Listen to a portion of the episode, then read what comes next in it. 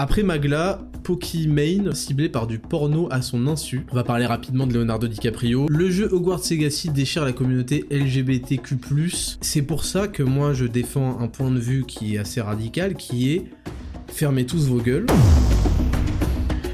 Bienvenue dans 10 000 pas, le podcast qu'on écoute en faisant ces 10 000 pas. Je m'appelle Ismail Slimani, aussi connu sous le nom de Raptor sur internet, youtubeur à plus de 700 000 abonnés, fondateur de Raptor Coaching Pro et Raptor Nutrition, mes entreprises spécialisées en transformation physique et en mieux-être. Et dans ce podcast, nous discuterons de philosophie de vie à la lumière de l'actualité afin de développer un mental d'acier et de conquérir le monde.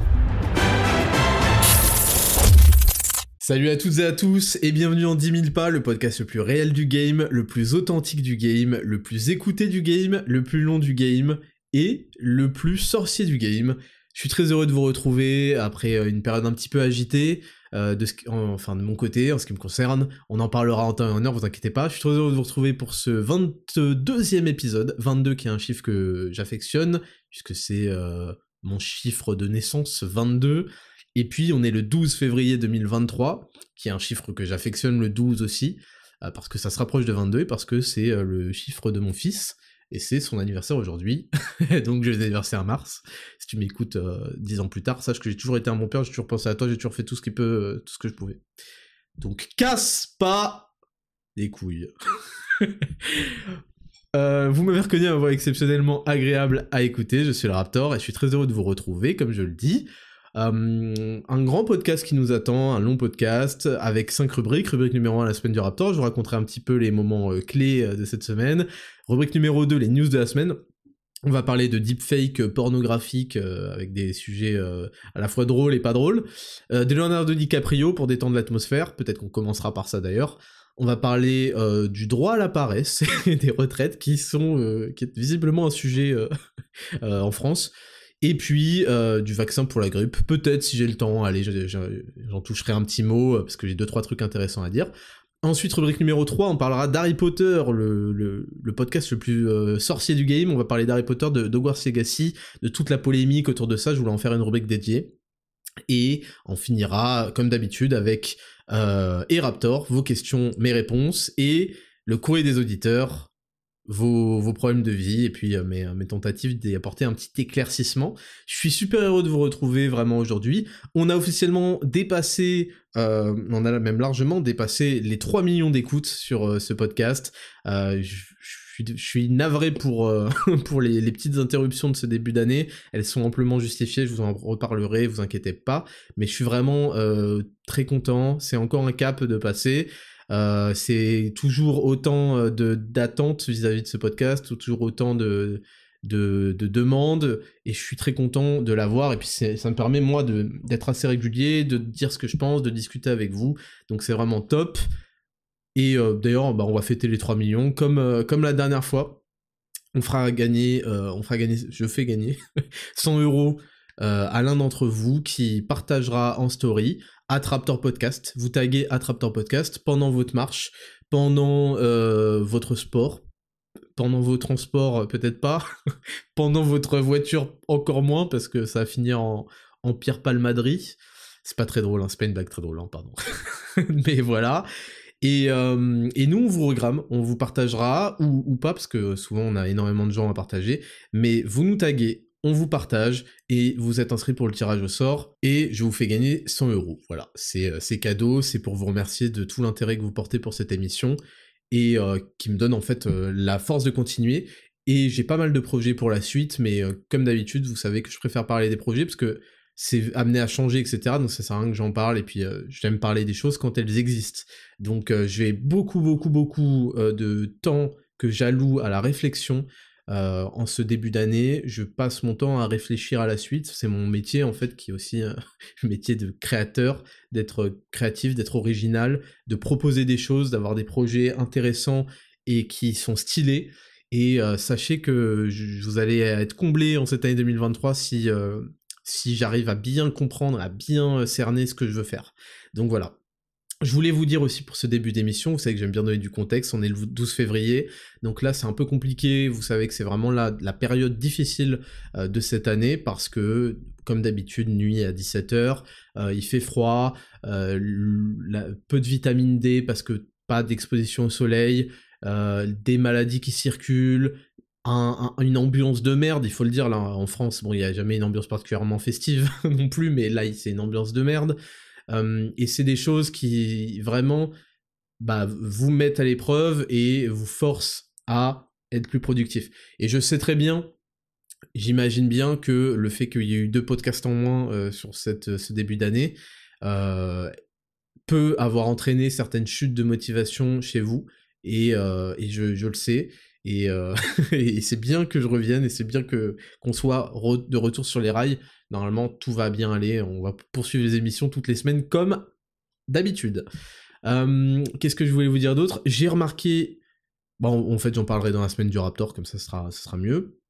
Écoutez, je, je répète, Raptor VS Font sur Instagram, Raptor Podcast sur Instagram, vous taguez et euh, vous voilà vous indiquez en fait aux, gens que euh, vous suivez ce podcast qui vous apporte des choses vous nous partagez votre environnement c'est vraiment il faut propager euh, cet état d'esprit là il faut vraiment qu'il y ait des gens qui qui se mettent à écouter des, des choses pendant leur activité, qui même que ça leur donne même envie d'aller marcher. Ils disent ah cool, je vais aller marcher ce soir, je vais marcher un peu plus longtemps parce que j'ai un truc à écouter.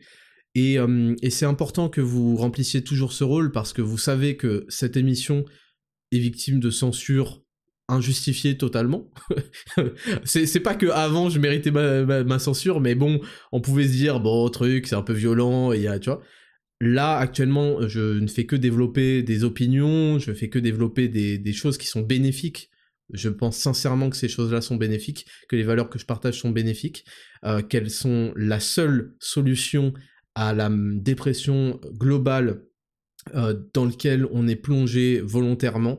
Euh, et, je pense vraiment que on fait, on fait face à une une... Là, on est dans, une, période de crise très violente sur les identités, on va y revenir de toute façon, et euh, sur la masculinité euh, surtout, et qui, qui, parce que pour moi, c'est la masculinité qui régit tout, tout le reste, euh, comme vous le savez, comme je l'ai déjà développé, et je pense que c'est pour ça que cette émission n'a pas et, a été supprimée des classements. Vous vous souvenez qu'avec Fuck Spotify, ils ont essayé de supprimer, et puis ensuite ça a baissé et ça a été une fois que c'est drôle, je veux pas passer, en fait j'en ai pas beaucoup parlé parce que je voulais pas passer pour un mec qui insiste, qui rage, euh, pour que les gens me fassent non mais c'est bon Raptor, euh, euh, tranquille, c'est juste que tu tombes dans le classement.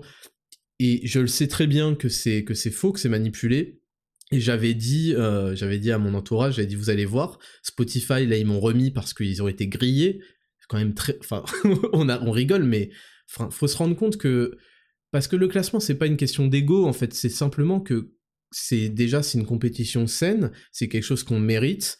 Euh, quand on est dans le classement, c'est qu'on mérite parce qu'on a de la demande, c'est le, capitalisme, c'est la démocratie. Eux qui adorent la démocratie, c'est la demande du public, c'est la, sollicitation du public, c'est une reconnaissance. Et quand on a ça, on peut l'avoir une fois, hein, ça peut, un, podcast peut faire être un phénomène, le premier jour tout le monde s'intéresse et puis ensuite on se rend compte que c'est de la merde. Mais l'avoir semaine après semaine après semaine, euh, c'est qu'il y a vraiment une demande et, des gens qui sont contents d'écouter ça. Et le fait d'être dans le classement, et en particulier d'être numéro 1, parce que j'étais numéro 1 en permanence, bah ça amène des nouveaux gens à s'interroger, ils se disent c'est qui ce mec, c'est quoi ce nouveau truc, ça m'intéresse peut-être, je vais aller écouter, et hop, il y en a, ils vont faire oh putain quel fils de pute, il y en a, ils vont avoir un déclic, il y en a, ils vont dire tiens intéressant, je vais écouter un deuxième, et c'est ça qui fait que on, peut partager nos opinions, on peut convaincre les gens, et tout. Et moi, je cherche, comme n'importe qui, à convaincre des gens. Je veux que mon expérience, mon opinion soit partagée et qu'on comprenne en tout cas. Et c'est pour ça que j'essaie de le faire en étant le plus rationnel possible, en étant assez nuancé et en, étant assez euh, assez respectueux mine de rien, même si euh, il peut y avoir des, côtés abrupts. Et pour pour euh, et, pour éviter, en fait, pour prévenir le fait que des gens puissent me découvrir sous cette facette-là, puissent découvrir des nouvelles opinions, alors qu'on est submergé de gauchisme en permanence, et que en plus, pour se protéger, tous les influenceurs adoptent ce qui est dans le sens du vent parce que ils veulent pas avoir d'emmerde eh ben, on n'a jamais la possibilité d'entendre, moi je connais pas, hein, d'offres intéressantes en termes de podcast, en termes de vidéos, etc., de, ce, que moi je fais, parce que j'essaie de faire quelque chose d'assez global. On, utilise le sport, on utilise la, nutrition, on parle de, de, de la mentalité, on parle des news, on parle de beaucoup de choses dans ce podcast et il, est, il était demandé, il était euh, moi ça moi je vous avoue que ça me fait énormément chier parce que ça me permettait de parler à des nouvelles personnes, d'avoir de plus en plus de gens et de normaliser ce que je dis parce que ce que je dis c'est pas du tout, c'est même partagé par une grande majorité de la population, et ce serait même partagé par encore plus de gens si on laissait l'occasion de développer de manière rationnelle et argumentée euh, les opinions comme j'essaye de le faire. Et donc je, je, je, prends ça vraiment comme une injustice. De toute façon, la vie est faite d'injustice, hein, mais celle-là, je la trouve vraiment injuste. C'était de la compétition, euh, comment, déloyale. Et, et voilà, et, et, sans vous, en fait, j'ai besoin, et, vous le faites déjà à merveille, si vous ne partagiez pas ça, euh, ce podcast, en fait, il est déjà censuré de partout, donc en fait, on, parlerait tout le temps, tout le temps que entre nous. Et c'est autant c'est euh, des choses pour moi, pour moi, c'est des choses euh, assez. Pour moi, je, parle de béaba. Hein, c'est pour moi, c'est vraiment très rationnel. Ce que je dis, il n'y a pas, c'est pas. là, on va parler d'Harry Potter. dire qu'une femme a ses règles, c'est pas la mer à boire, sans déconner. On est vraiment entré dans un dans un milieu où, où on a peur de tout. Les gens sont complètement effrayés. Et il faut que vous-même vous donniez l'exemple et que vous cessiez d'être effrayé de choses futiles et stupides. Et de toute façon, c'est une stratégie que je mets en place et qui va porter ses fruits, parce que ce que je fais, je le fais toujours en réfléchissant plus que les autres, et pour que les gens arrêtent de quequer et commencent à assumer certaines idées qui sont pas des idées de fous. Assumer que les femmes ont des enfants et pas les hommes, c'est pas des idées de fous furieux. Assumer que moi je pense qu'il faut travailler dur et se démarquer pour mériter les plus belles choses de la vie, c'est pas des idées de fou furieux. Donc vraiment, euh, je vous invite à nous taguer Attrape podcast. C'était un petit peu long, mais je vous, je expliquais un petit peu que il faut aussi participer à tout ça parce que je suis seul. je suis seul. c'est pas, c'est pas marrant mais je suis seul. Je porte sur mes épaules tout ça. Et je le porte en ayant en plus de l'adversité, non pas chez des gauchistes, parce qu'en fait ils sont assez...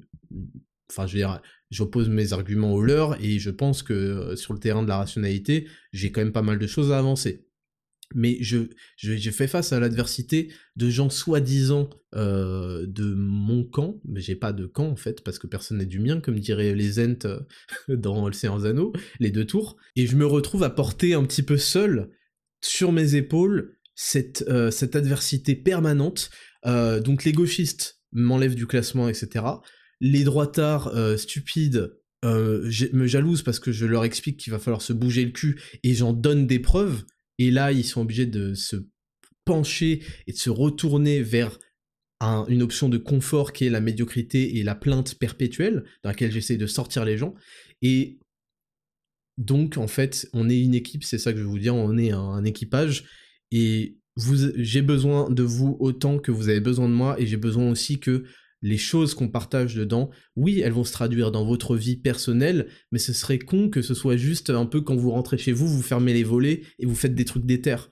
Il faut que vous illuminiez euh, votre entourage, il faut que vous illuminiez ce monde en donnant l'exemple, et lorsqu'ils verront la cohérence et la convergence de l'exemple que vous allez donner dans vos actions et de la pas de la doctrine euh, ni de l'idéologie, mais des valeurs que vous défendez et que vous avez acquises, ou vous avez développées, ou vous avez fortifiées à l'aide de ce podcast, les gens iront, iront naturellement vers ça parce que personne ne veut être triste, personne ne veut être malheureux.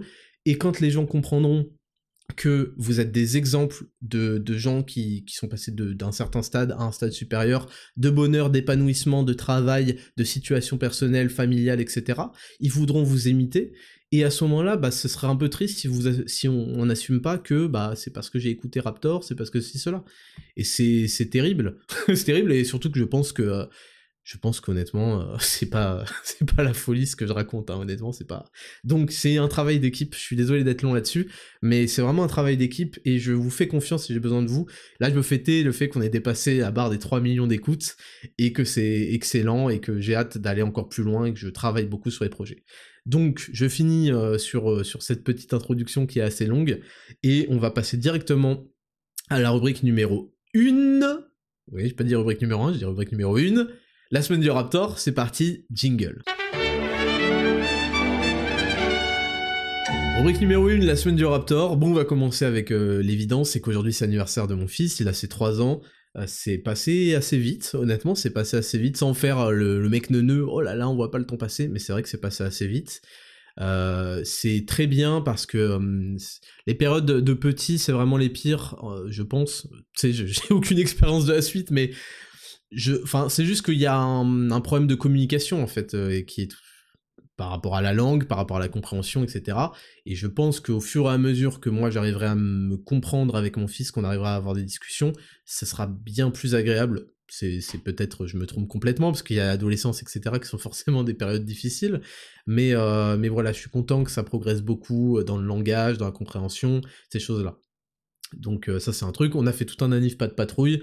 Quand je dis on, bien sûr c'est ma femme, moi j'ai rien fait, j'ai acheté le cadeau, et c'est là où en fait on se rend compte que euh, heureusement qu'on a un père et une mère, parce qu'en fait, si, si euh, j'étais marié à, à Ismaël numéro 2, euh, comment vous dire en fait c'est l'enfant déjà il se prendrait des balayettes on n'aurait pas de patience enfin c'est donc Dieu a fait un père et une mère pour qu'en fait il y ait un côté paternel qui correspond à certains caractères. Et je ne les force pas c'est vraiment des trucs naturels que que voilà et une mère et je vous le dis euh, c'est en fait les femmes s'en plaignent d'ailleurs c'est drôle euh, euh, c'est chiant euh, les, voyages parce que c'est les femmes qui prévoient tout, je sais pas quoi, qui planifient tout, les valises, non, le brosse à dents, je sais pas quoi. C'est toujours de la charge mentale qu'elles appellent ça. Mais en fait, moi, ma, femme, elle, est trop contente de faire ça pour son petit garçon, de lui acheter. Donc elle lui a fait tout un gâteau, elle l'a fait elle-même, aux couleurs de la pâte patrouille, elle a acheté des petites figurines à mettre dessus, un truc. Et, vraiment, je lui ai dit, heureusement que t'es là parce que, en fait, il aurait pris un carton Amazon Prime Now et voilà, et bisous sur la joue. Hein. Donc voilà, c'était un petit peu la, première news de la semaine. Deuxième news de la semaine, euh, l'équipage Raptor Nutrition est en train de se construire. Donc on a, euh, nos trois premiers euh, influenceurs, on va dire, même si ce mot est toujours délicat. c'est des gens avec qui j'aime bien travailler, avec qui je m'entends bien depuis longtemps, et qui ont de, la, de la crédibilité surtout. Et ça c'est cool, et on n'a pas encore fait l'annonce officielle, je compte sur vous quand on fera le post d'annonce officielle, même s'ils ont déjà commencé à en parler, euh, pour que vous leur apportiez votre soutien en commentaire. Voilà.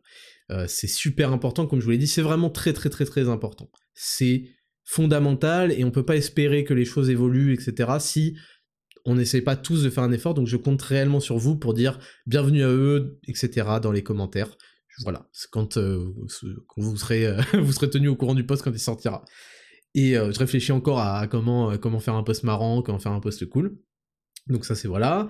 Euh, on a fait un post Harry Potter cette semaine qui vous a plu pas mal, qui était assez drôle avec avec santé d'or à la place de Gryffondor, succès Pantard, etc. Donc je voulais juste en, reparler. Je trouvais ça marrant et je suis content que vous l'ayez bien pris parce que quand j'ai fait la voix off, je me suis dit attends, euh, je vais tenter un truc, j'espère que ça va pas faire pitié, mais en fait c'est suffisamment second degré, etc. Et c'était original, et c'est drôle, et je kiffe, je kiffe trop faire des, créations comme ça, on se prend un peu la tête, on essaie de réfléchir à des trucs, mais après quand euh, la réalisation est là, bah c'est toujours, euh, toujours sympa.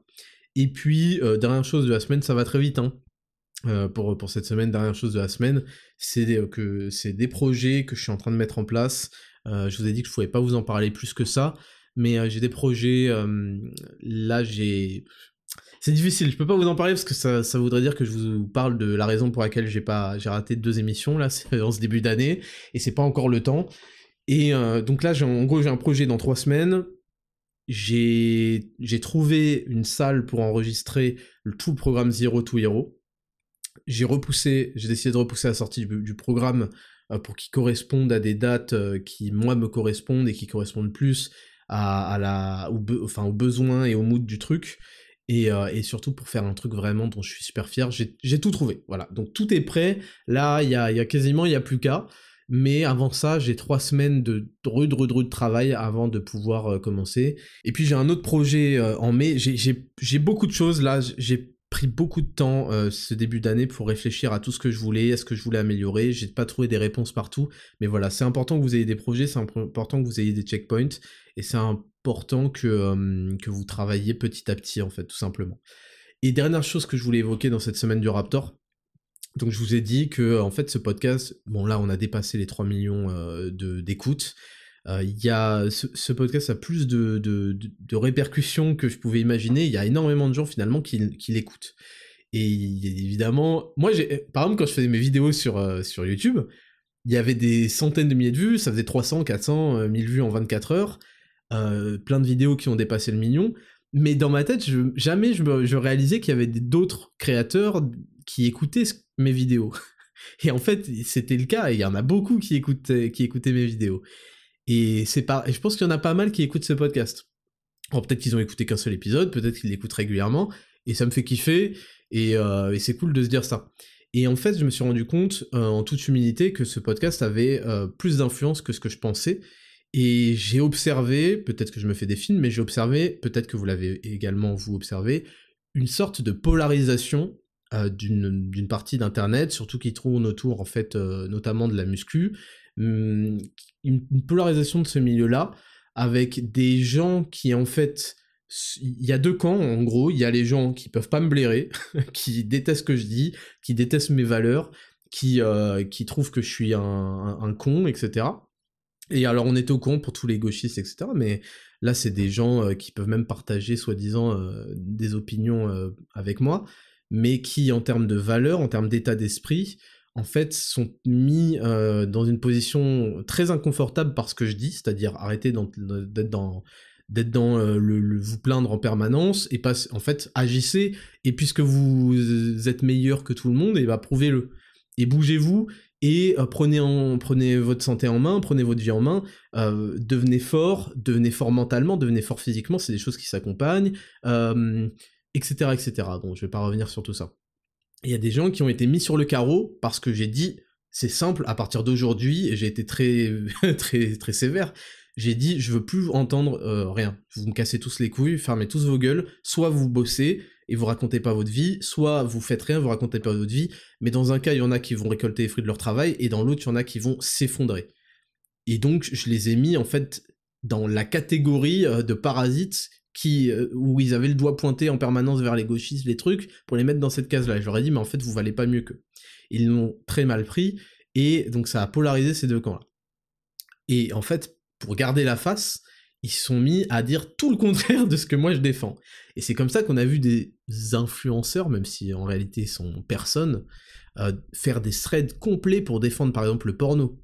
Par, en fait, par, compréhension, en regardant les réactions sur internet du marché, ils se sont dit, plutôt que d'essayer de concurrencer le Raptor dans les trucs positifs où il faut se bouger le cul, etc., où en fait je suis pas sûr de pouvoir le concurrencer, et bah je vais aller dans le marché euh, qui euh, comment complémentaire, hein, qui est en fait l'opposition nette à, ce que moi je défends, c'est-à-dire les gens qui se complaisent dans la médiocrité, dans le caca et qui stagnent, et, ils se sont dit je vais aller eux essayer de leur parler et pour les séduire. Et donc, il y a eu ce thread sur la défense du, porno en disant que euh, les gens qui, qui, disent que le porno ça affecte, que c'est pas bien, dopamine, ah, c'est des charlatans et que je sais pas quoi, c'est pas si mal. il y a eu des choses comme ça. Et en fait, j'assiste à des, à des choses aberrantes où des, des influenceurs, je suis désolé d'utiliser ce mot, mais au moins on comprend tous, en sont à défendre et à faire la promotion de choses médiocres, qui savent aussi euh, être médiocres, mais font la promotion pour essayer de capitaliser sur une partie du public qui, reste, en fait, qui est mis sur le banc volontairement par moi.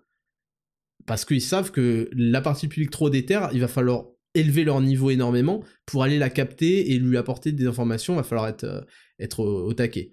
Et au contraire, il y a des influenceurs qui sont d'ailleurs très bons, et qui, eux, ont pris la barque et ont pris le bateau et se sont dit, c'est vrai, ce qui défend Raptor, c'est vrai, euh, et je vais partager exactement, euh, enfin exactement, je vais appuyer là-dessus et confirmer que c'est super important euh, d'être sérieux, d'être, de se faire un peu de violence soi-même, de refuser les plaisirs immédiats, de ceci, ces, choses-là. Et il y a une polarisation, et je sais que moi, je fais du bien à la jeunesse et aux gens qui m'écoutent et qui partagent les valeurs que je défends. Et je sais que les gens qui font l'inverse vont le payer et le payer cher. Et c'est tant pis pour eux, mais j'ai entendu récemment, et c'est ça qui m'a fait avoir cette euh, réflexion-là, mais d'autres, hein, euh, le fait que en fait les carnets d'entraînement bah c'était un truc de prise de tête, euh, que en fait fallait pas trop se prendre la tête et que tout le monde progresserait en, s'entraînant, en ayant des bons exercices, mais en plus tu te prends la tête et plus en fait c'est contre-productif. Et c'est absolument faux. Et moi j'ai commencé avec des carrières d'entraînement au bout de deux ans de muscu sérieuse, même un an, et ça m'a fait progresser de ouf. C'est prouvé scientifiquement par des expériences qu'il y a des critères psychologiques qui font que en suivant un carnet d'entraînement, on a envie de progresser, d'améliorer son record semaine après semaine, séance après séance, et c'est prouvé dans les faits. Et maintenant, quand on a des, types qui, en fait, en plus, ont appliqué ces méthodes-là, les ont vantées pendant des années, et viennent dire ça simplement par opportunisme, je suis en mode, mais c'est un très mauvais choix, en fait. Stratégiquement, c'est un très mauvais choix de défendre la médiocrité, de pas tirer, même en termes de, d'apport aux gens. Il y a un moment, il faut essayer de tirer les gens vers le haut, parce que sinon, ils vont s'effondrer. On est dans un, dans un monde là où les gens sont en bas, sont maintenus en bas, la tête sous l'eau, et finissent tous malheureux en dépression. Et c'est ce qui mène à toutes les prochaines news là dont on va parler. Donc voilà, j'ai vu ça, et juste, je voulais attirer votre attention là-dessus. Soyez vigilants, et soyez attentifs. Vous allez peut-être observer des discours qui vont vanter le strict opposé à ce que moi je dis, tout simplement, et je vous dis, euh, faites votre choix, méfiez-vous de ça, et euh, récompenser les gens qui vont vanter le fait de se tirer vers le haut, le fait de se, bouger le cul, le fait que pour avoir des belles choses dans la vie, il faut passer par des moments désagréables, par du travail, etc. Et, euh, et voilà, moi j'y suis très attentif parce que j'aime j'aime cette polarisation et je trouve ça très bien. Voilà. et tant pis pour eux, et je sais ce que je dis et je sais ce que je fais. Sans transition, on va passer directement à la rubrique numéro 2. Les news de la semaine, c'est parti, jingle.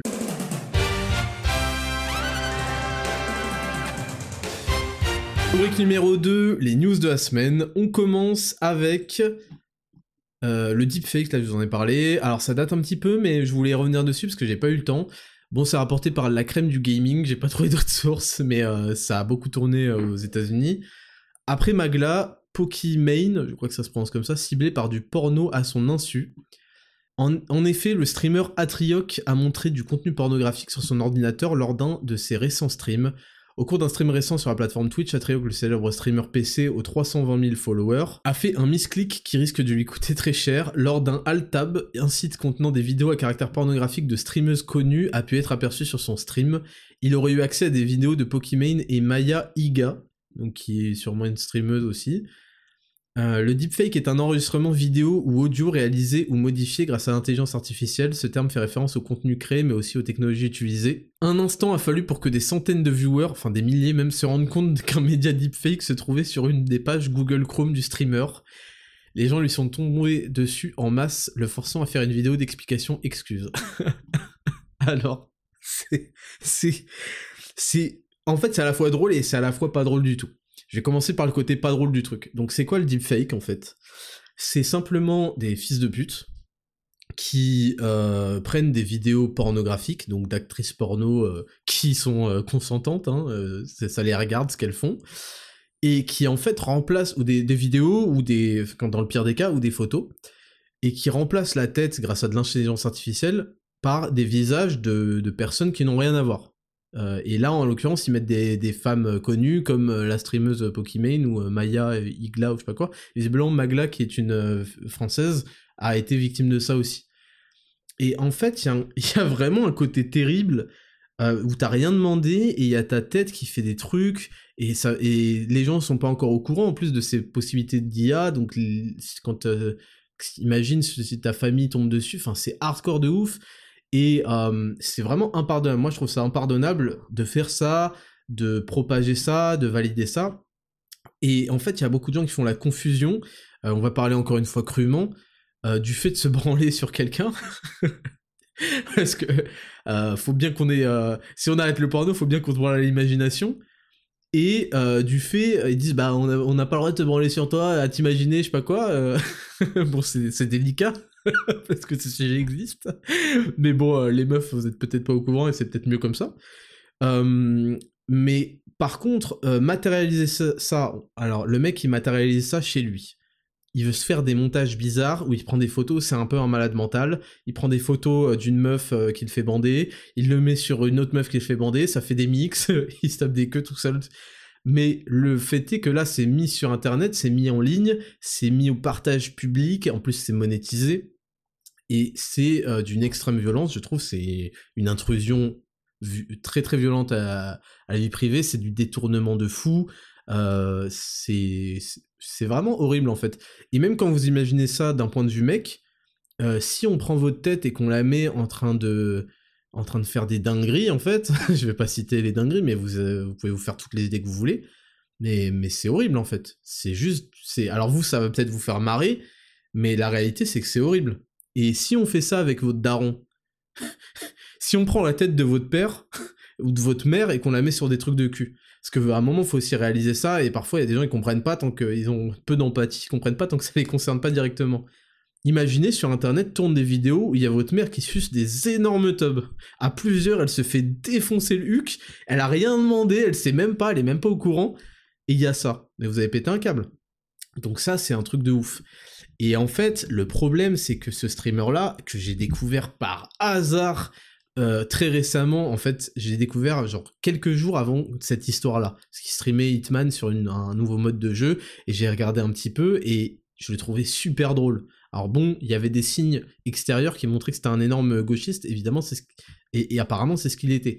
C'était un mec qui défendait à fond euh, euh, le féminisme, je sais pas quoi, faut pas être violent avec les femmes, euh, faut pas truc, faut pas les sexualiser, gna gna gna gna gna Je connais pas assez le mec pour savoir, mais j'imagine d'avance qu'il en faisait des tonnes pour des, pour, il crée des il participait à la création de problèmes qui n'existent pas, sauf quand t'as pas, pas assez d'occupation dans ton emploi du temps. Et le problème, c'est ça, c'est qu'en fait, du coup, il, il faisait des alt-tab, mais même ça, mais je comprends pas, mais, mais les gamers, en fait, les streamers, c'est vraiment le cliché des gamers en fait. C'est un moment, euh, t'as un ordi, c'est un outil de travail, ne mélange pas ce que tu partages de ton écran avec des dingueries. Déjà, euh, je sais pas, achète un ordi dédié au porno, euh, arrête de, va sur un autre navigateur quand tu fais tes streams, on peut pas avoir ton, ton putain d'historique sous les yeux. et les mecs sont pas assez pros en fait, et c'est pas normal. Et euh, donc ça c'est d'un point de vue, je parle des, trucs où, où, les mecs on voit qui on voit toutes leurs recherches Pornhub ou je sais pas quoi, ce qui est autrement euh, moins grave en fait que, ce qu'il a fait lui.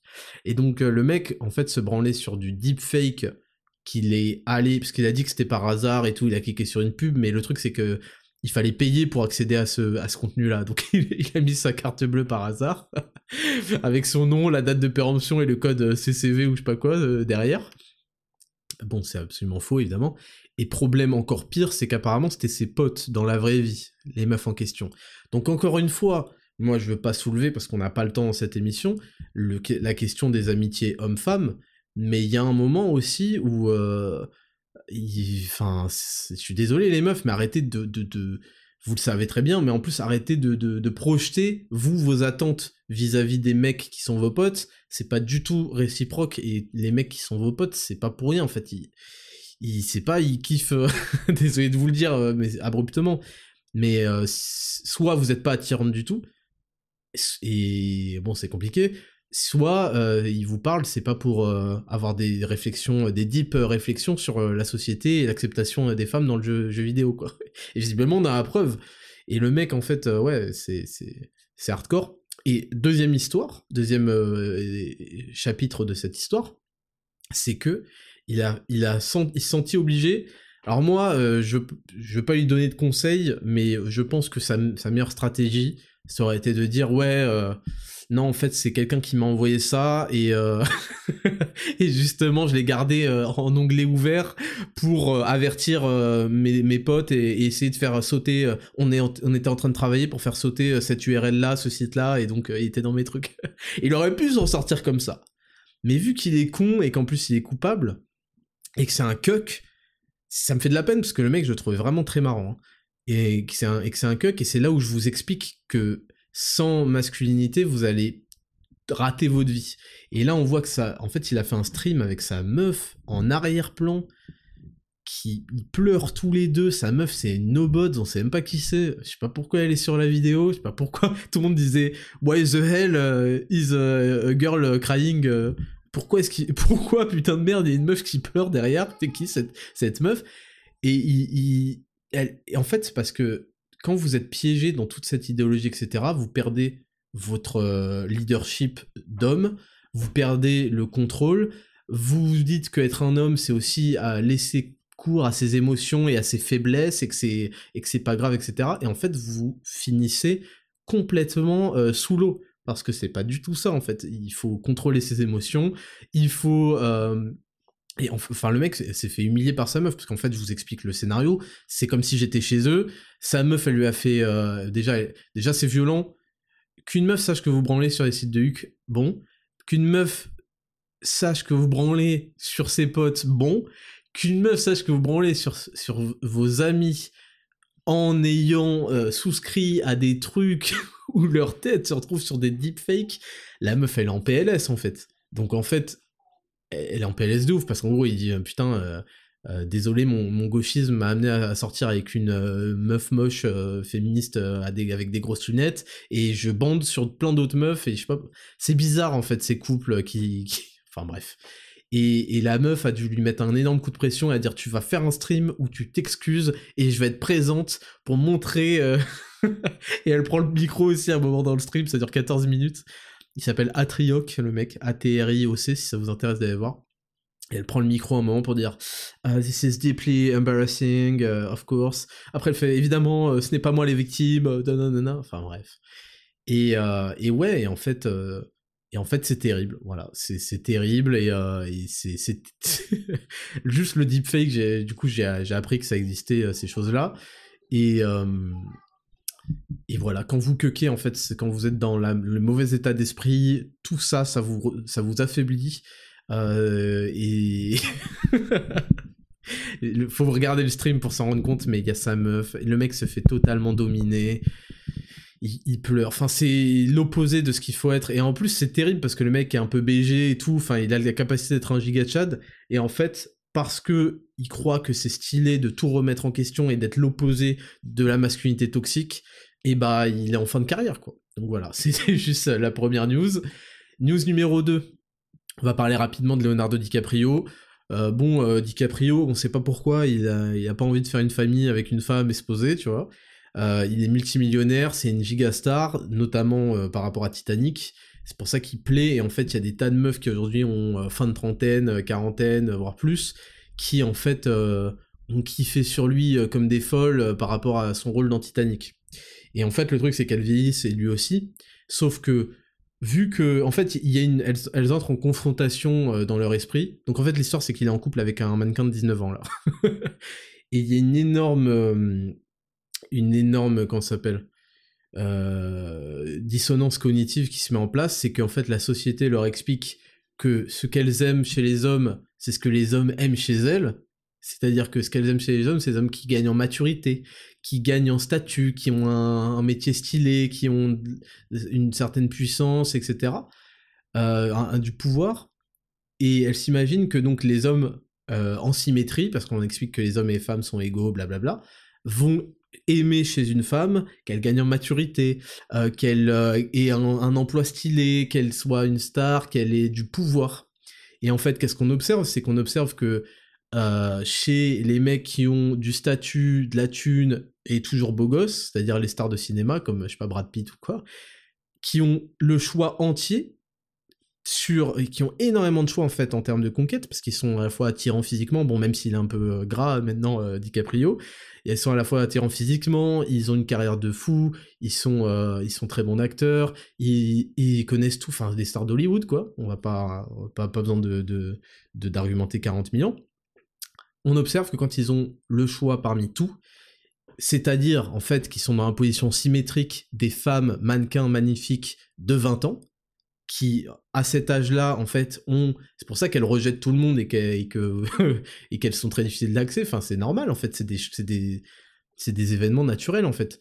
Elles ont le choix parmi tout et on, voit que bah les femmes de cet âge-là choisissent des hommes plus âgés qu'elles pas forcément de l'âge, je crois qu'il a 48 ans, plus de la trentaine, mais des, hommes plus âgés qu'elle, qui en fait vont leur permettre d'atteindre tous leurs désirs, de convenir à tous leurs désirs matériels, en termes aussi de maturité, de, de, de sortie, de les faire passer pour des grandes, quoi, parce que les femmes sont grandes plus vite que les hommes, tout simplement parce qu'elles ont la capacité d'enfanter assez tôt, en fait, à l'adolescence. Ce qui, je, je, je, dis ça, ça veut pas dire qu'il faut les baiser à l'adolescence et leur faire faire des enfants à 12 ans. Il faut bien comprendre que c'est juste psychologiquement, ça amène ça et les hommes maturent évidemment plus tard. Et surtout, c'est pour ça qu'il y a toujours eu des meufs un peu chelous dans votre classe au lycée qui étaient en, couple avec un, espèce de semi-clochard, mais qui il se trouvait qu'il avait genre 26 piges ou 25 ans, et qui en fait tout simplement, il vous, il, même en étant un, clochard bizarre et drogué, en général c'était ça, on a tous connu une meuf chelou dans le lycée qui sortait avec un mec euh, très chelou euh, de stage là, en fait, il a l'accès à la voiture, il a une voiture pour l'emmener où elle veut, il a de l'argent parce qu'il a un salaire, donc il peut payer des trucs que vous, vous êtes des clochards euh, lycéens, vous n'allez pas pouvoir payer. Euh, il a ceci, il a cela. Et donc, on a ce genre de, d'attraction naturelle. Et donc, juste pour venir à Leonardo DiCaprio, il a ce choix, euh, cette possibilité de choix énorme. Et vers quoi il se dirige? Bah pas trop vers J.K. Rowling quoi. Il se dirige pas vers une femme qui a une super carrière, qui est une superstar, qui a de la maturité, qui a son âge en fait, il se dirige vers ce qui est le plus attirant pour lui, physiquement, euh, sexuellement, et en fait, finalement, pas tellement philosophiquement. Et juste, c'est un truc qui, euh, bon, il y, a ça représente pas la majorité des hommes. Euh, il y en a beaucoup qui cherchent aussi un partenaire, en général, pour avoir des discussions, pour quand même un, peu d'intérêt. Je dis pas que la meuf de la mannequin de 19 ans n'en a pas, mais en tout cas, voilà. Et en fait, on voit que des hommes comme lui, qui ont la capacité d'avoir toutes les meufs qu'ils veulent, ou en tout cas beaucoup de meufs, et bah se dirige vers ça et même en ont plusieurs quoi, en ont plusieurs conquêtes parce que j'imagine qu'il est même pas, il lui est même pas fidèle forcément. Et on, on s'attend même pas à ce qu'il le soit. Et, et ça, ça, ça fait en fait péter un câble aux féministes, notamment euh, aux féministes, euh, en fait aux féministes ados, mais aussi surtout aux féministes euh, qui, qui, ont passé 40 ans sur les réseaux sociaux et qui ragent énormément alors qu'elles sont les premières à défendre la liberté des femmes à choisir, truc, et elles envisagent en fait ces relations-là, quand elles sont dans ce sens-là, euh, comme une sorte d'exploitation, de détournement, et comme si la meuf, on lui avait mis un flingue sur la tête pour qu'elle sorte avec DiCaprio. Jamais, à aucun moment, elles se disent que peut-être cette meuf, elle aussi, elle a énormément de choix, c'est un mannequin de 19 ans, donc en termes de... Euh, en termes de... En fait, c'est comme les meufs qui finissent sur des yachts, etc. En fait, il y, a, aussi un côté euh, où Leonardo DiCaprio et les hommes en général pour avoir leur capacité d'attraction, oui, quand ils sont jeunes, ils peuvent compter sur le fait que c'est des BG, etc. Mais plus vieillissent, plus les femmes, elles ont des critères, elles cherchent vraiment des hommes, et donc elles cherchent des critères qui définissent le succès des hommes. Donc c'est toujours des critères qui passent par beaucoup de travail, le fait de, de surpasser euh, tous les autres dans la compétition, de d'être respecté par ses, par ses pairs, euh, d'être euh, d'être ouais, d'être quelqu'un qui a accompli des choses et qui a gagné le respect en fait des autres, et c'est ça qu'elle trouve attirant. Et dans l'autre cas, et quand on prend l'inverse, ce que les hommes trouvent attirant, c'est des femmes très jeunes qui en fait n'ont gagné que leur beauté euh, innée et bon qu'elles ont quand même entretenu parce que c'est facile de devenir euh, de manger euh, de s'empiffrer ou c'est facile de pas prendre soin de ça etc donc elles l'ont quand même entretenu mais je veux dire des mecs qu'on pourrait qualifier d'incel eux verraient le truc à l'envers et diraient ouais bah Leonardo DiCaprio il a fallu qu'il soit une superstar c'est-à-dire un parmi euh, je sais pas combien de millions pour avoir le droit d'avoir euh, d'avoir des, des, meufs comme ça. Et les meufs au contraire elles ont quoi? Elles ont rien à fournir à part euh, le fait d'être bonnes donc il y a aussi un, côté d'inégalité. Et là où je veux en venir juste c'est que lorsque vous voyez le monde à travers le fait qu'on est inégaux et que c'est injuste donc vous devenez malheureux et vous devenez aigri, que vous soyez homme ou que vous soyez femme. Et en fait, là, on a surtout vu des femmes aigries euh, qui euh, ouais, n'envisagent pas que cette meuf de 19 ans, bah, c'est intéressant de son point de vue aussi. Bon, peut-être elle le trouve beau, peut-être qu'elle le trouve attirant, sur certainement même, et que elle en tire un bénéfice qu'elle aurait pas avec un mec de 19 ans. Quand elle va faire des allers-retours en jet, il y a un truc d'attirant parce qu'en fait, euh, les, et puis lui aussi, Leonardo DiCaprio, quelque chose de très attirant parce que les hommes aiment être ce, billet vers l'aventure pour les femmes. Ils aiment les faire, leur faire découvrir des choses. Ils veulent les entendre dire Ah ouais, mais c'est incroyable ce que je vis avec toi. Et, ils veulent être ce portail vers l'aventure, vers l'amusement, parce que girls wanna have fun, et c'est des choses que des mecs qui ont 19 ans vont pas pouvoir du tout lui offrir. Donc elle-même, qui a énormément de choix, et ben elle a choisi ce mec-là. Et jamais, en fait, ces féministes jalouses n'envisagent le fait que, de son libre arbitre, elle est très heureuse et très satisfaite, même si ce sera peut-être une relation euh, courte, de plusieurs mois, de plusieurs années. Et en fait, euh, voilà, c'est juste en fait insupportable parce que les féministes sont devenues extrêmement haineuses depuis un moment, hein, mais euh, ça, ça le montre encore. Et oui, Leonardo DiCaprio, après, on peut juger son son mode de vie. C'est vrai que c'est un peu étrange de changer de meuf tout le temps. Euh, quoique, parce que quand on observe dans l'histoire, les mecs de pouvoir qui sont vraiment les plus haut placés, bon bah, ils ont une reine et puis ils ont euh, des maîtresses, quoi. Euh, et puis les maîtresses, bah, changent. elles sont choisies uniquement pour leur attirance physique, sexuelle. Donc c'est évident que bah, elles changent au, fil des années, quoi.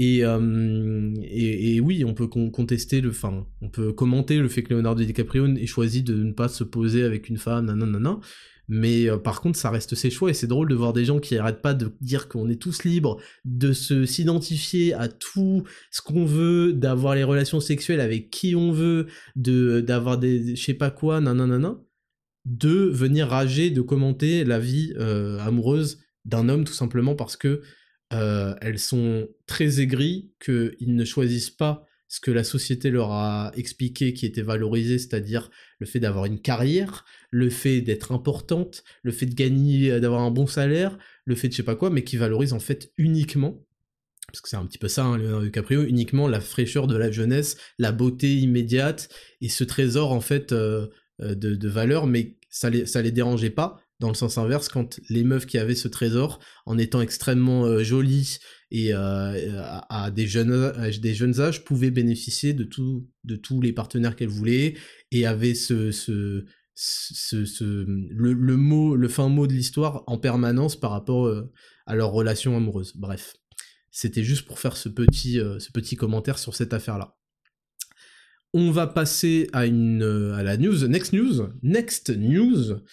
Euh, oui au droit à la paresse, rapporté par BFM TV. À l'Assemblée, Sandrine Rousseau plaide pour le droit à la retraite à 60 ans.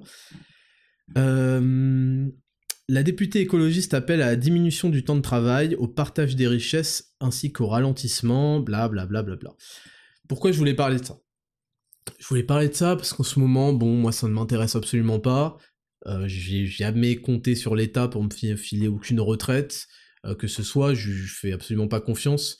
Et de toute façon, le moindre truc que l'État te file, vu, euh, la dégénérescence euh, permanente d'année en année, c'est toujours de qualité exécrable. Donc je ne compte absolument sur personne pour m'assurer quoi que ce soit dans la vie.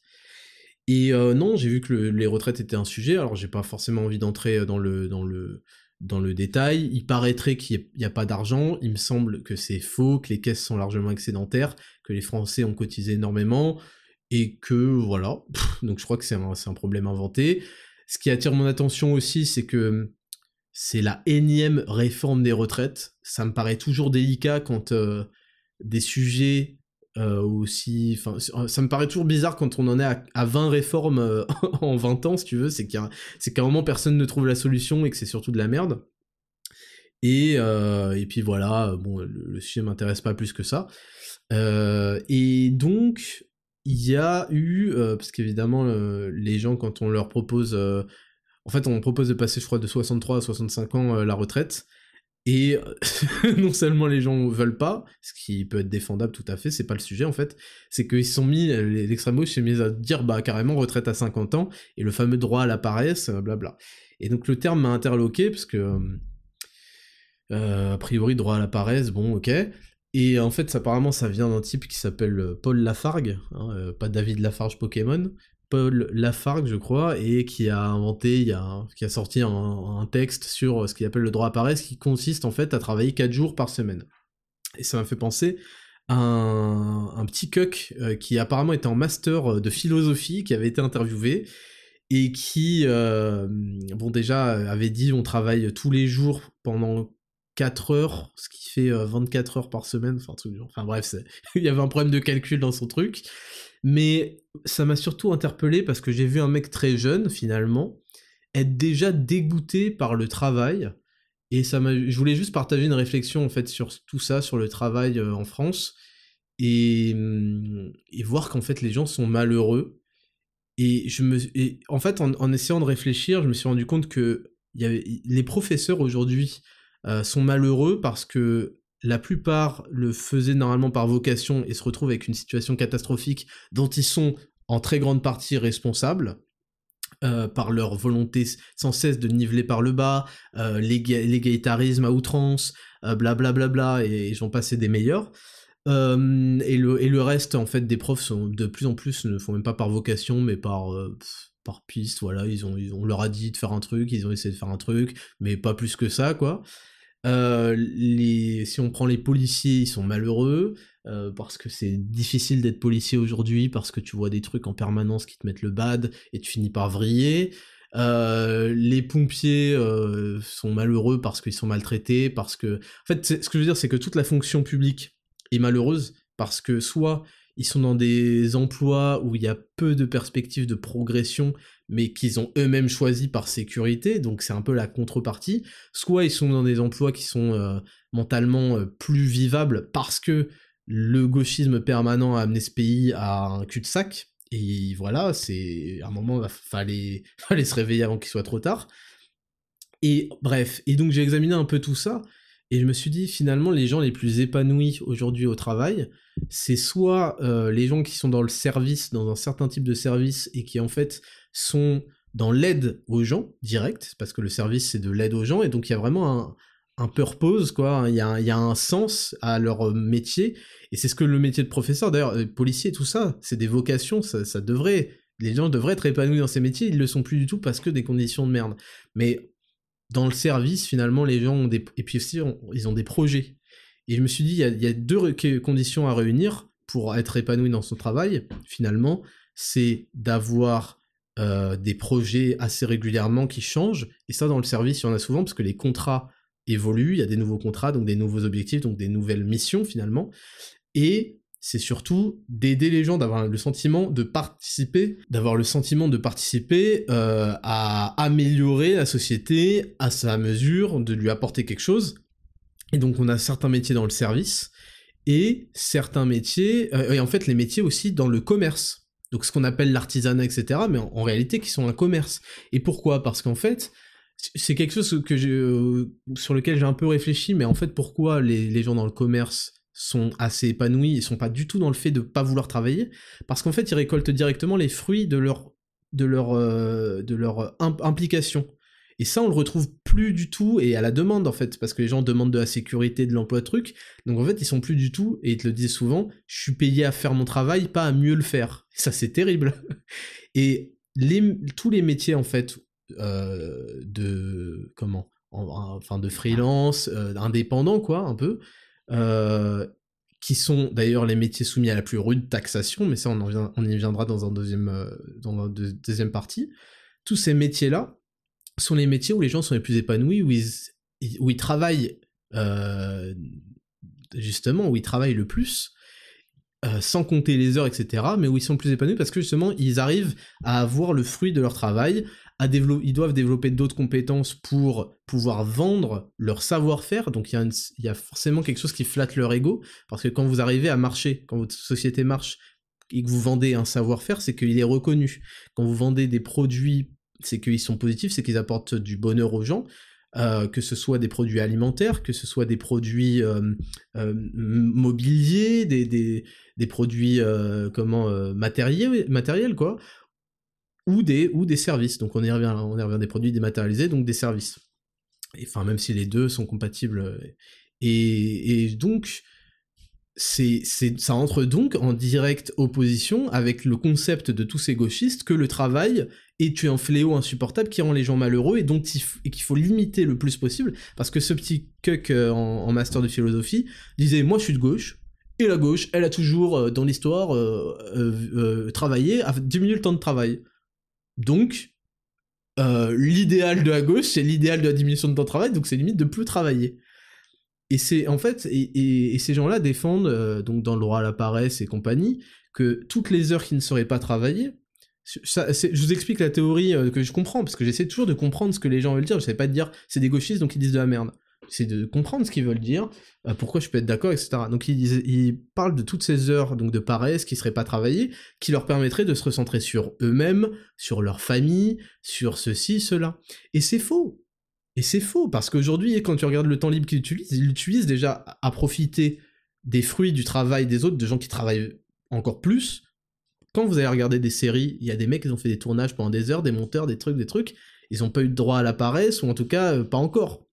Vous allez profiter quoi Dans des restaurants et les mecs, bah les mecs, faut bien qu'ils taffent. Donc vous allez les exploiter dans des loisirs. Et ils nous font croire que les mecs vont aller méditer pendant 35 minutes par jour, euh, se connecter euh, à l'énergie de l'eau et au chakra de la nature, mais fils de pute. C'est absolument pas ce qu'on constate. Ce qu'on constate actuellement dans ton temps libre, c'est que tu n'en fais rien et que tu regardes de la merde à la télé et que tu regardes des séries en veux-tu en voilà et que tu joues à des jeux et que tu exploites la production. Ok, désolé, j'ai fait une petite pause parce qu'il y avait un mec bizarre à la porte. Donc euh, je vais juste euh, faire le résumé bref. Ce que je veux dire, c'est qu'il y a un gros problème euh, de gens malheureux dans ce pays, lié en grande partie au fait qu'en fait bah pourquoi travailler, pourquoi ils se sentent inutiles dans, les, dans le travail qu'ils font. Euh, ils n'ont pas l'impression d'aider, euh, de contribuer euh, à quoi que ce soit, et surtout ils ont plus de projets, et on les entend beaucoup par exemple dire, j'ai vu des espèces de mecs complètement émasculés, full, full estrogène, expliquer, mais attends, mais pourquoi se faire chier toute ta vie pour il voit vraiment en fait maintenant le travail. Je dis pas que le travail c'est une partie de plaisir. Pour plein de gens c'est chiant. Il y a les transports et cela. Mais normalement c'est censé te permettre de, t'accomplir, de te de, te, de, de, montrer aux gens que tu es capable de choses, etc. Et le problème c'est que j'imagine que le système ne récompense pas forcément les mecs qui se donnent le plus et que c'est pour ça qu'on trouve tout cette, euh, cet épanouissement, on le trouve dans les gens qui partent euh, en libéral, qui partent faire leur truc eux-mêmes. Et euh, le problème, c'est que c'est un énorme risque à prendre et qu'ils ne payent pas souvent. Il faut vraiment s'en sortir et réussir. Et il y a, ça fait partie du jeu, il y a une, il y a un équilibre entre le, le confort entre guillemets et que tu peux avoir en ayant un, un, CDI salarié et le risque et le non parachute que tu auras si tu essaies de faire les choses toi-même et bref, et on voit beaucoup de gens qui en fait sont malheureux, euh, n'ont l'impression de rien donner à la société, n'ont pas de projet, euh, n'ont même pas d'estime d'eux-mêmes en se disant qu'ils vont participer à quelque chose de grand, de truc. Et finalement, on comprend pas en fait pourquoi est-ce qu'ils demandent 4 jours, pourquoi est-ce qu'ils demandent pas moins, pourquoi pas 3 jours, puisque d'un coup, euh, leur temps libre va être utilisé à rentrer en cosmos avec leurs enfants, avec trucs, euh, et pas du tout à regarder Netflix et à être gros quoi. Alors que actuellement c'est absolument ce qu'ils font de leur temps libre. Donc voilà, c'est une réflexion que j'avais par rapport à ça. Euh, c'est assez triste honnêtement et en fait ça ne fait que tirer vers le bas. Non pas qu'il faille travailler jusqu'à ce que mort s'en suive, mais d'ailleurs moi je sais que beaucoup de gens quand ils partent à la retraite ils sont angoissés en fait, ils sont angoissés parce qu'ils disent mince c'est le début de la fin. Et il y en a, ils se laissent mourir et leur état de santé, en deux ans, empire. Donc on voit, euh, la réalité, c'est qu'il y a plein de gens, deux ans après avoir pris leur retraite, ils ont pris 25 ans et ils ont pris toute l'accumulation du stress qu'ils avaient dans la gueule. Et finalement, euh, leur droit à la paresse, à part les boomers qui font des, euh, des croisières, leur droit à la paresse, en fait, c'est surtout leur dernière coupure de la vie, de la vie sociale. Euh, ils ont plus de vie sociale euh, parce que leurs enfants viennent pas les voir aussi souvent qu'ils aimeraient ou pas du tout, ceci cela. Donc euh, c'est voilà, c'est triste de que les de se rendre compte que beaucoup de gens envisagent, mais même souvent des gens qui n'ont jamais connu le travail d'ailleurs, envisagent le travail comme étant uniquement un fardeau, comme étant quelque chose qui doit se trimballer pour parce qu'il faut bien gagner de l'argent pour pouvoir acheter des trucs et que finalement acheter des trucs c'est vraiment un truc de capitaliste il faudrait qu'on fasse rien et qu'on et qu'on respire euh, euh, de, de, l'eau fraîche quoi euh, et que l'État s'occupe de nous il y a un abandon de conduire sa vie qui en fait se traduit in fine là-dedans et qui est présent dans tous les aspects de leur vie de merde. Donc euh, je peux, je peux comprendre et je suis ouvert à la discussion largement sur le sujet, j'aime bien avoir les expériences de chacun, et je peux comprendre la pénibilité du travail, bien sûr, mais il y a quand même un côté, euh, si le travail est un tel fardeau, c'est peut-être que le problème vient d'ailleurs que de la semaine de 4 jours ou je sais pas quoi, et, j'ai vraiment l'impression que plus on va, plus on, en fait l'état d'esprit de ces gens-là a amené certains problèmes, et pour régler certains problèmes, ils vont encore plus loin dans leur, dans leur philosophie. Donc bref, je sais pas exactement jusqu'où ils veulent aller, mais c'est pas j'ai vu des gens malheureux, voilà. Et, j'ai donc j'ai euh, fait ce parallèle avec les gens que je considère être les plus épanouis dans leur travail, et c'est pas du tout les gens qui travaillent le moins. Et oui, la deuxième partie que je voulais avoir juste euh, sur ce sujet-là, qu'est-ce qu'on observe? On observe qu'en fait l'État dans le socialisme punit, parce que la taxe est une punition, punit quelle partie de la population le plus? Les libéraux. Donc les gens qui prennent le plus de risques sont en plus les gens les plus taxés, les plus étouffés, et aujourd'hui, en fait, tous ces métiers-là, là, euh, ce qu'on appelle l'artisanat, mais c'est surtout du commerce. Parce que bon, dans la tête des gens, euh, l'artisanat c'est quelque chose de positif, de merveilleux, mais le commerce c'est un truc d'enculé. Alors qu'en fait, euh, l'artisan va chercher à vendre et il tire justement de la grandeur et de la satisfaction lorsqu'il arrive à vendre son travail, vendre son savoir-faire, vendre la qualité de ses objets, etc. Et, et c'est eux qui en tirent le plus d'épanouissement et qui travaillent le plus, et c'est eux qui sont le plus maltraités, taxés par l'État. Donc voilà, tout ça pour dire que en France, tout le monde est de plus en plus malheureux et que c'est pour ça qu'il faut absolument sortir de cet état d'esprit-là, quitte à se déconnecter avec tout ça pour se concentrer sur euh, soi-même et sur ce qu'on peut apporter dans sa vie et comprendre qu'on pourra compter sur personne d'autre et essayer de s'épanouir par rapport à son amour euh, du travail, à son épanouissement dans son travail, parce que son travail a un sens, parce que son travail euh, demande des compétences, son travail demande euh, du, travail pour être brillant et pour servir les gens.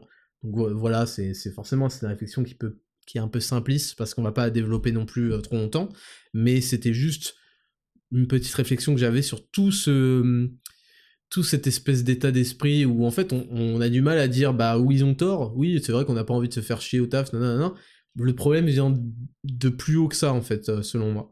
Donc euh, voilà, ça, mais tout ça, toutes ces mentalités vont mener à, des gens malheureux à la dépression encore plus. Donc, euh, donc voilà. de toute façon, on va passer directement à la rubrique numéro 3. Euh, on va parler d'Harry Potter et de Legacy. C'est parti, jingle. Rubrique numéro 3, le thème de la semaine. Cette semaine, on fait une spéciale Harry Potter parce qu'il y a un jeu qui est sorti qui s'appelle Hogwarts Legacy, qui reprend euh, l'univers de Harry Potter, Poudlard, etc., l'héritage de Poudlard. Et euh, il, a fait, euh, parler de lui parce que, en fait, il y a des trucs avec J.K. Rowling, qui est l'auteur original de la saga Harry Potter. Donc, comme d'habitude, on va se fier à un article d'actualité qui est développé par Numérama. Numérama, c'est vraiment la référence du, journalisme de merde. S'il y a, y a besoin d'une référence supplémentaire, c'est vrai que la, compétition est très rude. Donc je vous lis, le jeu Hogwarts Legacy déchire la communauté LGBTQ+, entre culpabilité et boycott. Une guerre civile chez les fans. Pour beaucoup de joueurs et de joueuses, la sortie de Legacy le 10 février 2023 est un événement. Le jeu vidéo développé par le studio Avalanche était attendu de pied ferme par de nombreux fans de la saga Harry Potter depuis l'annonce de sa sortie en septembre 2020. Le jeu est à tel point populaire qu'avant même son lancement officiel, il a battu des records de visionnage sur Twitch. Mais Hogwarts Legacy n'arrive pas sur le marché de façon simple et triomphale, en grande partie à cause des propos transphobes tenus par J.K. Rowling, l'autrice des romans Harry Potter dont s'inspire le jeu. Que reproche-t-on à Hogwarts Legacy? Pour bien comprendre ce dont il est question, il est essentiel de savoir ce qui est reproché à Hogwarts Legacy. Numérama a consacré tout un article aux nombreuses controverses qui entourent le jeu. Pour résumer, le titre est critiqué pour plusieurs raisons. La transphobie de J.K. Rowling. Bien que l'autrice n'ait pas pris part à la conception du jeu vidéo, et qu'il soit possible d'y incarner des personnages trans, sa proximité avec l'univers gêne beaucoup. sa proximité, carrément. La meuf, elle a créé le truc, mais c'est euh, vraiment sa proximité, quoi. Euh, surtout, la vente des jeux rapportera de l'argent à cette dernière. La représentation des gobelins dans l'univers du jeu qui évoque une caricature antisémite, ces créatures sont décrites, je savais même pas, ces créatures sont décrites comme ayant un nez crochu et dirigeant les banques dans le monde des sorciers. Ce que certains médias voient comme des clichés à l'encontre, mais c'est des ouf. La situation des elfes de maison, réduits en esclavage par les sorciers, les premiers... je découvre. Les premiers extraits du jeu ne laissent pas penser qu'ils remettent en question leurs conditions de vie, ni qu'ils critiquent leur asservissement. Les propos misogynes de l'ancien lead designer du jeu qui a depuis démissionné. Bon, je, sais pas ce qu'il a dit. Euh, voilà. Alors, du coup, euh, du coup, du coup, du coup. Par où commencer? Alors, donc il y a le jeu Hogwarts Legacy qui est sorti. Avant la sortie de ce jeu, bon, je vais pas revenir là-dessus, Harry Potter, les fans d'Harry Potter sont quand même des grands enfants, et il se trouve que parmi les grands enfants, il y a un truc qui correspond bien à la mentalité d'adolescent euh, euh, éternel, c'est le fait de pas grandir en fait. le fait de pas grandir, le fait euh, d'avoir trop de temps libre sur l'emploi du temps, le fait de pas avoir tellement de problèmes dans la vie qu'il se pose des questions bizarres. Voilà. Donc ça c'est pour le contexte. Et donc ce jeu est sorti et euh, donc il y a eu euh, une tentative de cancel par euh, une certaine partie de la communauté visiblement LGBT, Q+. Et le problème c'est que tout le monde s'en bat les couilles.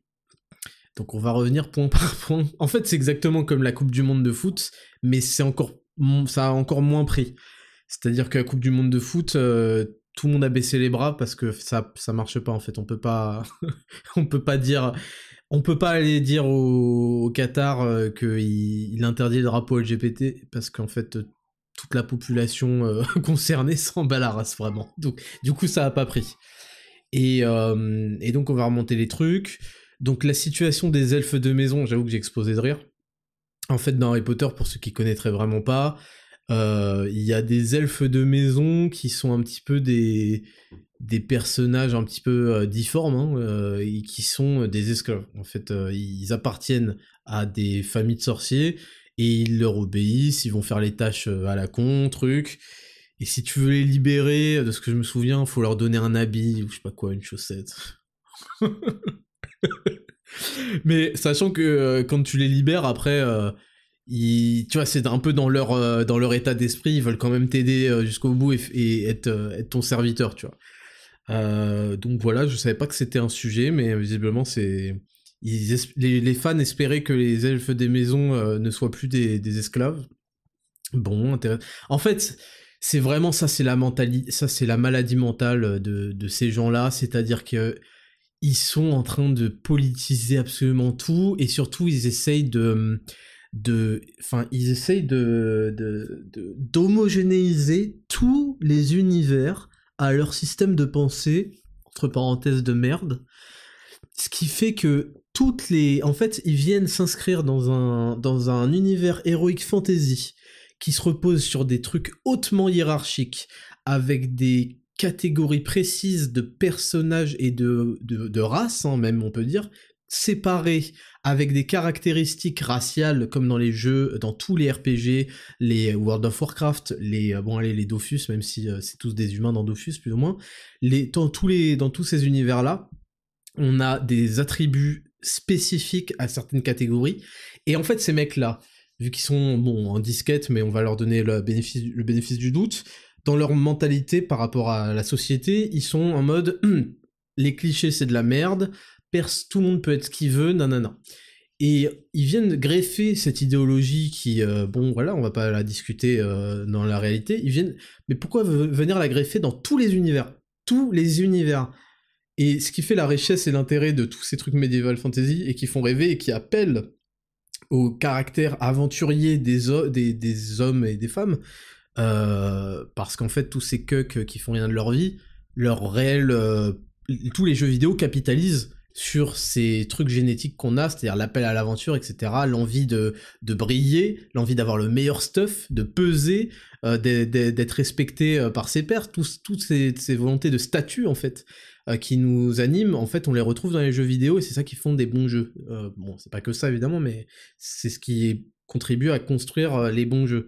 Et ensuite, en ce qui concerne les univers, je reprends par exemple le Seigneur euh, il y a les elfes, il y a les orques, il y a les trucs, et c'est hautement, euh, hautement cliché, et, et les, les, mecs sont hautement définis par la catégorie à laquelle ils appartiennent à la naissance, donc ça c'est un truc qui les horripile, euh, parce qu'ils sont très universalistes. En fait, euh, c'est que, mais ils peuvent l'être dans la vraie vie, mais c'est sûr que dans les jeux vidéo, bon bah c'est éclaté au sol en fait. Quand tu nais euh, fils de de génération en génération, tu fais pas 1m20 et t'as les pieds poilus, tu vois, et t'as pas un appétit, enfin t'as un appétit de merde, tu manges des demi-bouchées de pain, alors que les hobbits, c'est des mecs, des bons vivants, trucs.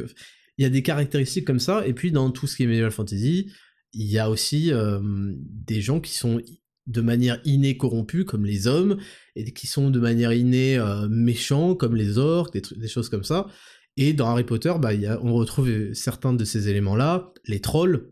Je crois pas que dans Harry Potter, il y ait des trolls qui, soient à, à Poudlard. à Poudlard, il y a que des putains d'humains, en fait. Il y a que des humains. Et à Poudlard, il y a des écoles, enfin il y, y a des maisons, et même les maisons, c'est hautement euh, cliché, c'est hautement euh, réparti. T'as les mecs euh, qui vont être courageux, qui vont aller à Gryffondor. T'as les mecs qui font des coups en douce et qui, ont, qui sont obsédés par l'ambition, qui vont aller à Serpentard. les mecs qui, sont juste des gens très studieux, qui aiment bien, qui valorisent l'intellect, qui vont aller à Serdaigle et euh, les randoms qui aiment bien grignoter entre les repas et pas compter les points, parce que c'est ça, un hein, pouf souffle, dans l'univers Harry Potter. C'est d'ailleurs pour ça que je comprends même pas qu'il y ait des gens qui choisissent. Il faut vraiment être le dernier des fils de pute, mais c'est après c'est pour se donner de l'originalité aussi. Les gens qui choisissent pouf souffle, c'est justement pour se dire ah je fais pas comme les autres trucs. en fait, le livre est centré autour de Gryffondor et de Serpentard parce que c'est les deux seules maisons qui pèsent. Et puis t'as une sorte d'arbitrage au loin chez les Serdeg qui vivent leur truc et les poufs c'est les mecs, on, compte même pas les points de leur maison. c'est ça qui se passe dans Harry Potter. C'est qu'il y a en fait il y a une compétition sur les points. Euh, chaque maison gagne des points, nan Et euh, justement, Gryffondor, c'est un peu les, les Tchads qui vont gagner tous les ans, alors qu'il y a des injustices de ouf, parce que les Serpentards trichent. Et euh, Poufsouffle, ils sont hors compétition, ils cherchent même pas à, marquer des points, ils savent même pas qu'il y a des points, ils passent leur temps à, avoir des occupations de random en fait.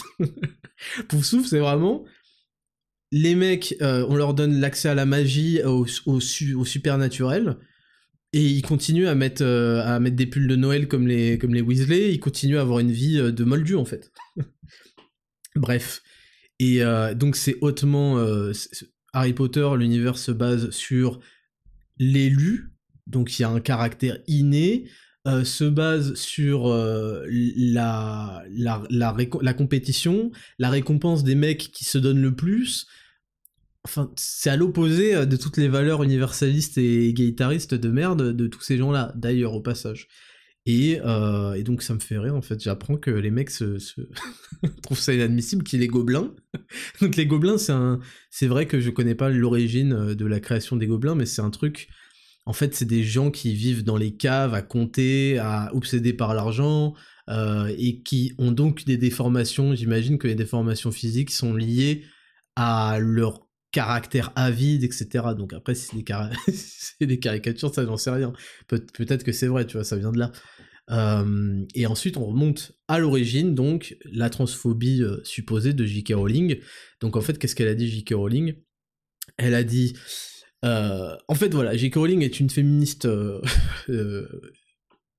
totale, on va dire, et forcément, quand t'es féministe, tu, tu, tu défends l'égalité, non pas en droit, parce qu'elle existe déjà l'égalité en droit entre les hommes et les femmes, tu défends l'égalité des salaires, qui est une arnaque, et tu défends l'égalité tout court, en fait, entre les hommes et les femmes. Tu dis, bah, je vois pas pourquoi les hommes et les femmes seraient différents, truc, truc, truc. Et alors, elles sont plus ou moins capables, sauf pour les plus hystériques d'entre elles, mais en général, ça l'hystérie féministe d'égalité s'arrête euh, au moment des compétitions sportives. Hein. Euh, elles, tiennent pas, euh, sauf les débiles, à, faire de la mixité. donc elles, reconnaissent souvent que, enfin, quelque chose de base, c'est-à-dire que physiquement on n'est pas pareil, biologiquement on n'est pas pareil. Mais le problème, c'est qu'elles ne reconnaissent pas que hormonalement on est différent et que ça a des implications euh, bien au-delà de simplement nos expressions sexuelles et euh, nos expressions musculaires, et, euh, etc.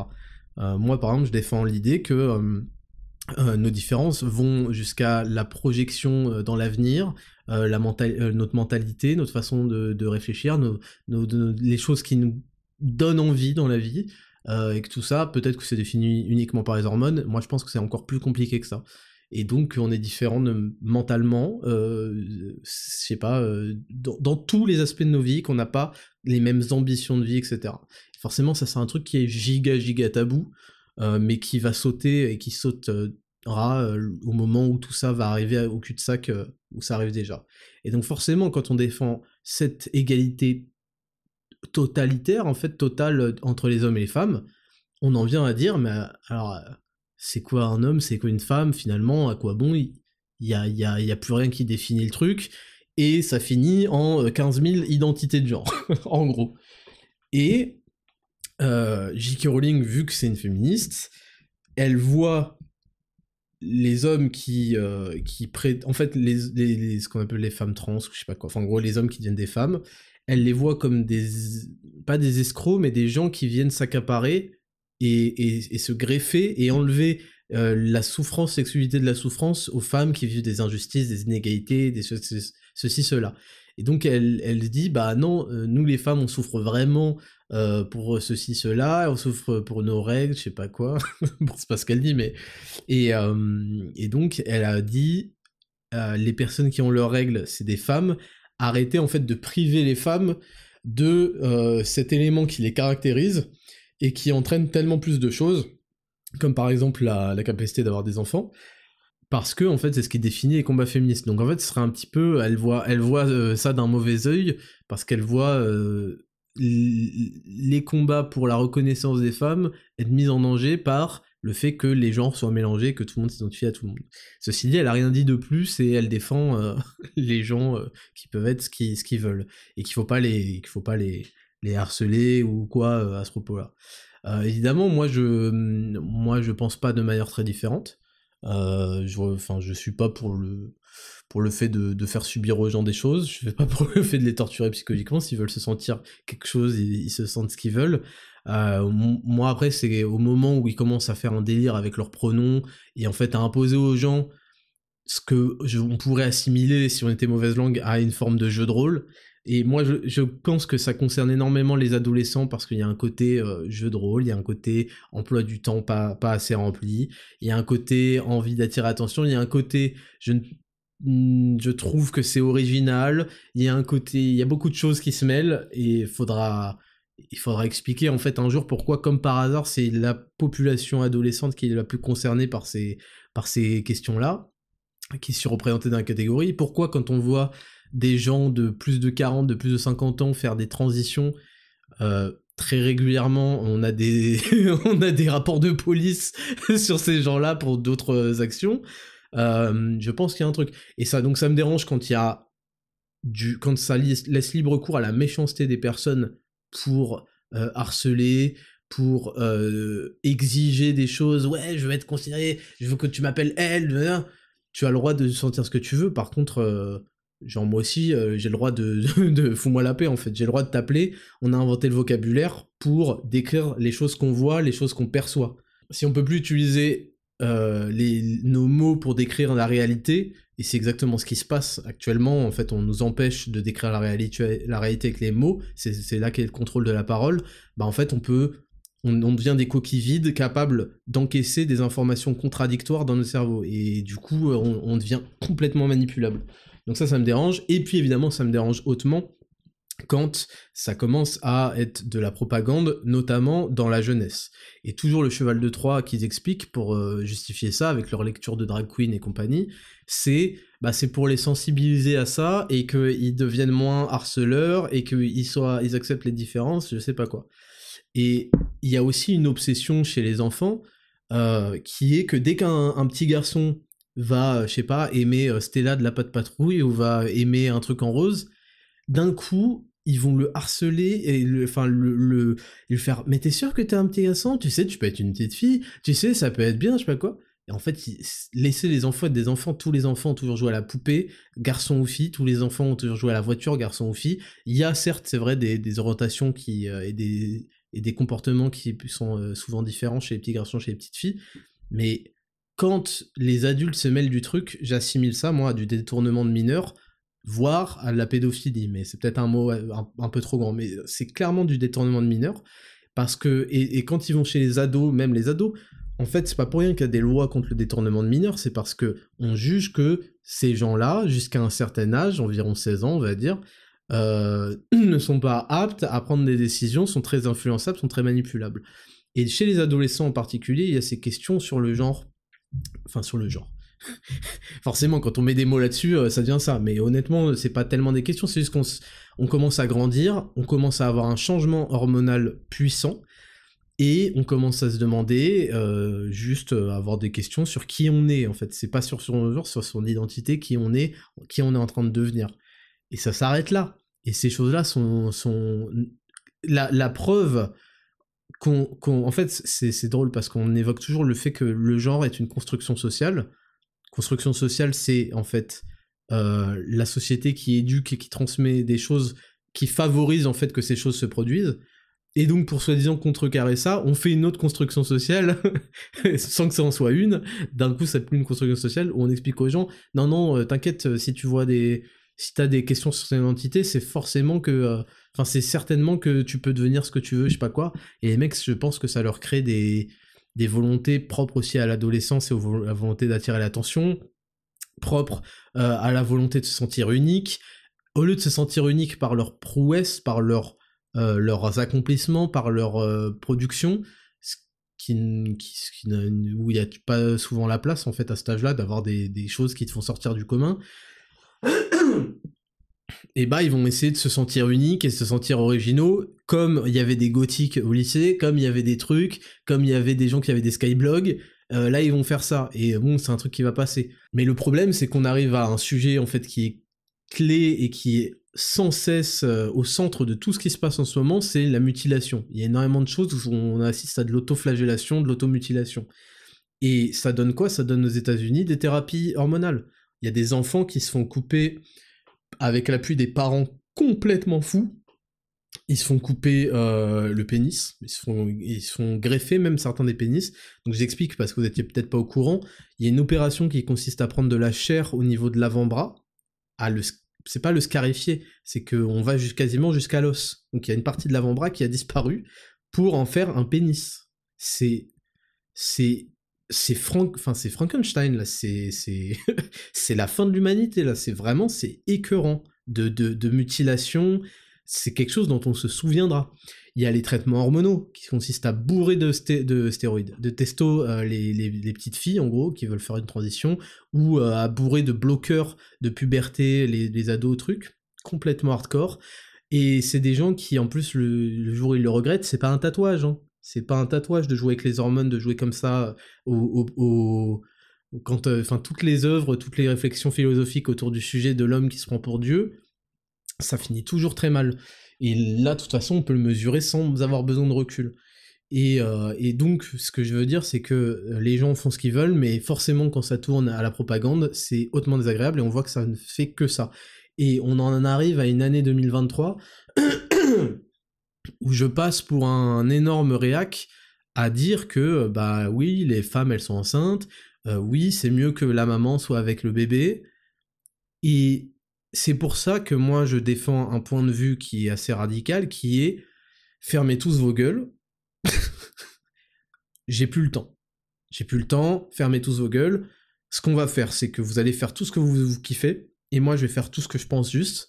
Et puis, rendez-vous dans 10 ans en fait. Rendez-vous dans 50 ans, et puis on va voir qui passe, qui passe pas.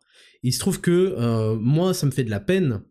C'est ça le truc, c'est que il y, a un moment, faut se faut se désensibiliser. Mais moi, c'est vrai que ça m'a toujours fait de la peine de voir, notamment la petite, euh, la, meuf qui a 19 ans, ou je sais plus quel âge, 22 ans, euh, qui s'est fait ligaturer les trompes. Des, choses vraiment très violentes comme ça.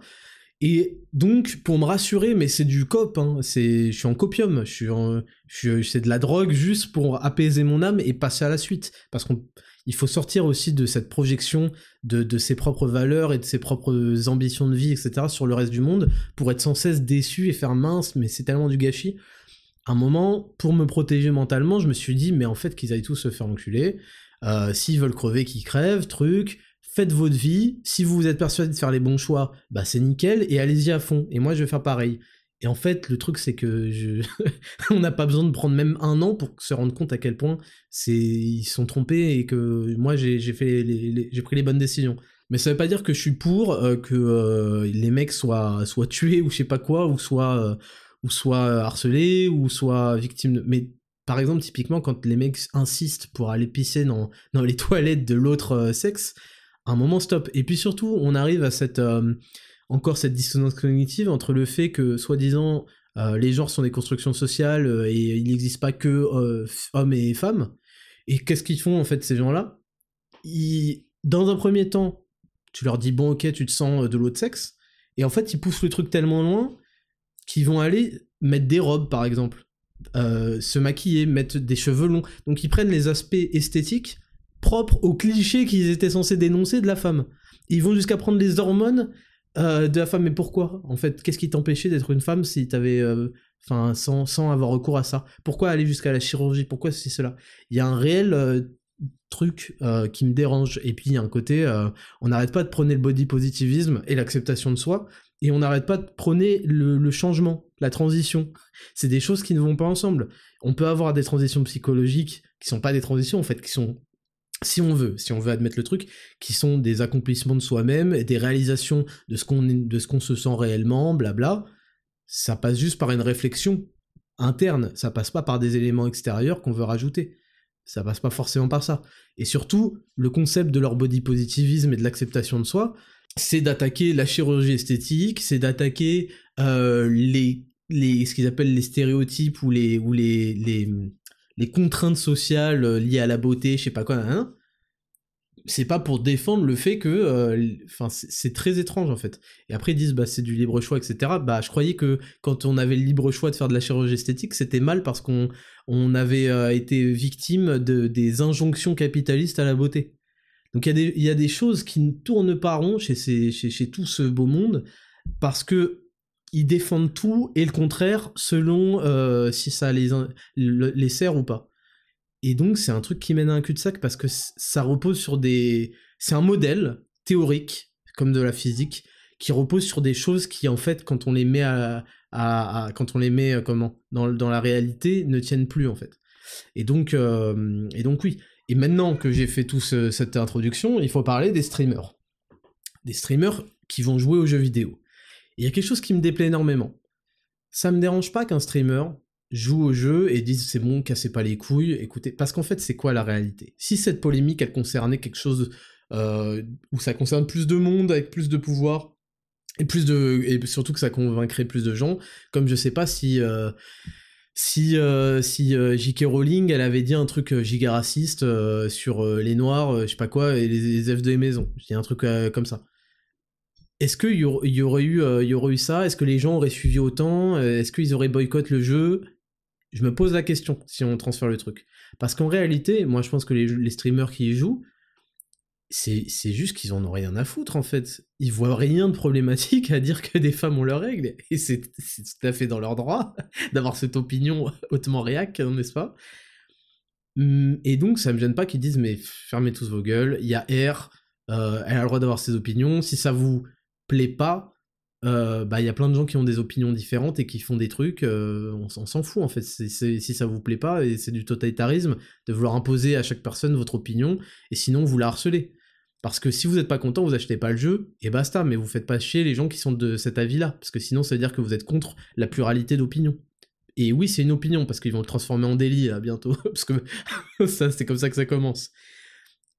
Et c'est normal. Par contre, quand on voit des streamers, il y a deux cas de figure qui nous font, cassent les couilles toute l'année avec leurs idées woke de merde, et qui, parce que là, en fait, c'est le jeu à la hype, et qu'il faut surtout pas le louper, et que, euh, parce qu'en fait, ils obéissent à l'offre et à la demande, et qui, comme ils ont pas eu les couilles d'aller jusqu'au bout de leur... Euh, ils sont un peu sentis un peu solo et un peu cons de boycotter la Coupe du Monde, bah là, ils ont pas les couilles d'aller jusqu'au bout et de se sentir solo et un peu cons euh, de boycotter Harry Potter, Surtout que c'est un truc qui est vachement demandé. La preuve, ça a fait des records d'audience sur euh, Twitch. C'était tout le monde voulait voir à quoi le jeu ressemblait. D'ailleurs, il est plutôt pas mal. Euh, j'ai regardé un stream de Jiraya, il est plutôt pas mal. Euh, donc on a, ces gens-là qui vont nous casser les couilles toute l'année. Et puis le jour où ils sont mis en face des réalités, on va dire économiques, et ils veulent pas être mis sur la paille alors que les hypes des jeux ça dure jamais plus qu'une semaine. Hein. Et B, ils vont le faire quand même et puis ils vont dire ouais mais J.K. Rowling c'est quand même une grosse conne, je sais pas quoi. Et ça, ça m'exaspère en fait. Et pire, pire étant ceux qui ne pensent même pas, qui vont. J'ai vu des streamers dire Ouais, J.K. Rowling est une grosse conne, mais faut quand même séparer le jeu, c'est des équipes qui ont travaillé, je sais pas quoi. Mais pourquoi s'essuyer les pieds de manière si facile sur J.K. Rowling alors qu'elle a dit quelque chose de. Enfin, je sais pas tout ce qu'elle a dit, mais elle a rien dit et elle a jamais euh, dépassé ces, ces, choses-là. Donc, euh, c'est absolument désagréable de voir des mecs s'essuyer les pieds tout en profitant du truc. J'aime pas les gens qui jouent sur euh, tous les tableaux pour se faire bien voir et pour avoir le beurre et l'argent du beurre. J'ai horreur de ça.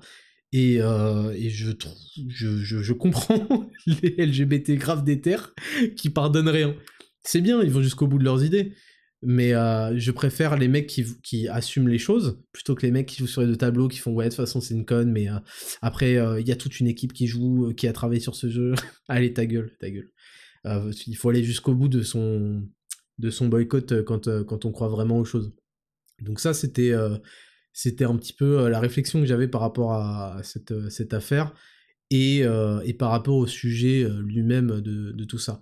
Et en fait, les streamers, ça les agace parce que je le crois sincèrement, je crois vraiment que ça n'existe pas, ou ils sont très très peu nombreux. Personne n'a envie de, de faire du mal aux personnes trans, en fait, aux gens qui se sentent ceci, cela. Personne ne les déteste fondamentalement.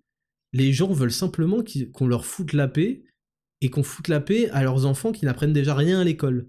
On comprend pas pourquoi il y a ce forcing on comprend pas pourquoi il y, a, ce forcing en permanence et qu'on essaye de nous culpabiliser parce que nous, on a des idées différentes, qui sont en fait des idées qui ont porté l'humanité sur des siècles, euh, des millénaires, euh, et, ça va, ça a fait ses preuves, c'est plutôt correct, et c'est surtout très très majoritaire. Encore heureux, en fait, sinon il n'y aurait pas de suite. Et donc, c'est pour ça que les mecs sont en mode... Moi, pour déconner, j'ai dit vous êtes transphobe, parce que j'aime bien, les faire chier, mais ils sont en mode mais c'est juste que j'ai une opinion différente euh, j'ai pas envie de tuer euh, ils ont vraiment ils ressentent pas de haine ou quoi. Et, euh, et pourtant en fait c'est ça le danger de ces idéologies totalitaires c'est que si vous n'êtes pas d'accord avec eux vous êtes forcément qualifié de transphobe. Si vous n'êtes pas d'accord avec le truc du Covid? Anti-vax anti-science. Si vous n'êtes pas d'accord avec ceci cela? Extrême droite. Si vous n'êtes pas d'accord? Et c'est comme ça en fait que tous gagnent du terrain. C'est une stratégie, euh, comment? C'est une stratégie euh, pas argumentative, mais euh, c'est c'est une stratégie idéologique très simple qui porte ses fruits et qui fonctionne sur la lâcheté des gens. Et la lâcheté des gens commence quand ils disent ouais J.K. Rowling de toute façon c'est une conne, mais bon le c'est à ce moment-là. C'est le moment où les gens en fait abandonnent leur truc. C'est bon, dites que vous avez une opinion différente et arrêtez de, faire les victimes parce que quand vous allez perdre du terrain, ce sera trop tard. Et moi, je m'en bats les couilles parce que vu que je suis pas une salope, j'ai dit depuis le début ce que je pensais de tout ça et j'affirme mes opinions. qu'est-ce qu'il qu'est-ce qui, se passe en fait? C'est quoi? Je vais finir 80ème euh, du classement Spotify au lieu de premier? Et alors Et après? J'affirme mes opinions parce que j'estime que ma plus grande euh, liberté, c'est celle de communiquer ce que je pense, c'est de celle de, de, de confronter mes opinions et mes idées. Et je pense comme je vous l'ai dit tout à l'heure, que le moment où vous arrêtez, où vous êtes privé de la description du réel et de ce que vous voyez parce que vos mots sont interdits, vous finissez complètement dominé, complètement domestiqué, et ça ne peut que eh, être, ça ne peut que se répercuter sur euh, d'autres sujets et d'autres sujets et d'autres sujets jusqu'à que votre vie entière ne vous appartienne plus et que vous soyez privé de décrire quoi que ce soit que vous voyez parce que vous avez peur de ceci, cela. Et c'est votre faute parce que vous, par votre lâcheté, vous contribuez au renfort de ces idéologies-là, au fait qu'ils prennent de plus en plus de place, au fait qu'on passe, qu'on se tape la honte à l'international, n'importe quel euh, peuple encore qui a toute sa tête se dit mais qu'est-ce que c'est que ces, trucs? Et, euh, et que en fait vous vous scellez vous-même votre cercueil. Donc euh, je tiens quand même à le dire, ça ne fera rien changer, mais c'est tant pis, voilà, tant pis. Et les gens les plus libres sont les gens qui, comme moi, se seront libérés de tout ça avec les sacrifices que ça amène, mais le plus tôt possible, parce que vous n'y échapperez pas à la catégorisation, et tant que vous n'aurez pas mis cinq genoux par terre, et le front et la langue et à plat, vous ne serez toujours trop, euh, trop euh, problématique. Donc euh, c'est quelque chose qu'il va falloir commencer à, comprendre, et il va falloir commencer à, à anticiper votre futur d'esclave mental, parce que Comme je vous le dis, si vous avez jamais le droit d'exprimer quoi que ce soit et que vous êtes tout de suite catégorisé comme étant un, criminel en fait, euh, ou quelqu'un à bannir de la société, et eh bah ça risque pas de, donner des, sociétés très heureuses. C'est tout pour cette rubrique numéro 3, on passe à la rubrique numéro 4 et Raptor, c'est parti jingle. Rubrique numéro 4 et Raptor, donc ça c'est les questions que vous me posez sur Instagram, at Raptor Podcast, vous me les posez tous les samedis, et on en fait une petite sélection avec l'équipe, et j'y réponds à certaines, donc toujours en... c'est pas anonyme, parce que voilà. Euh, donc on a Playboy, Playboy Fatty, qui me dit « Yo Raptor, quelle sera ton approche sur la relation de Mars avec les jeux vidéo ?» C'est une bonne question, euh, ce qui compte c'est de pas tomber dans l'addiction, et ça peut venir très rapidement parce que les bons jeux sont créés pour te redonner envie.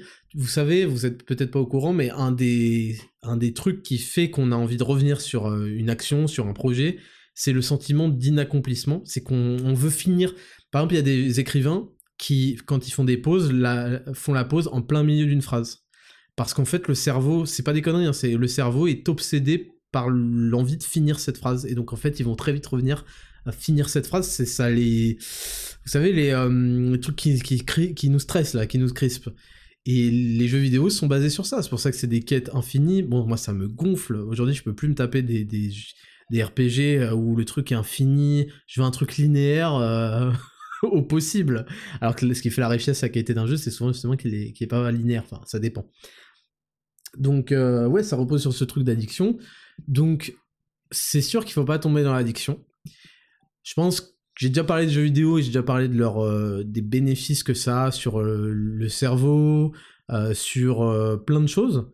Donc il y a ça, il faut aussi qu'ils gardent en tête qu'il faut avoir de la discipline.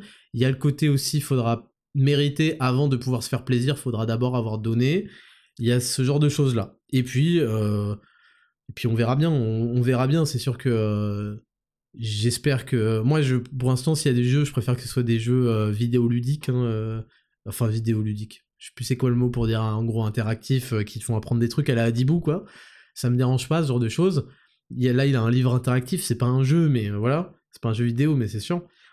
Mais je sais pas, on verra bien. Honnêtement, c'est de l'improvisation, hein, le métier de parent. Tu peux pas tout. De toute façon, rien ne se passera comme tu l'as prévu. Et le but, c'est d'être assez équilibré, tout en perdant pas de vue euh, les objectifs. Voilà. Ensuite, on a une question de Benjamin PLSO. Tu veux pas sortir un livre?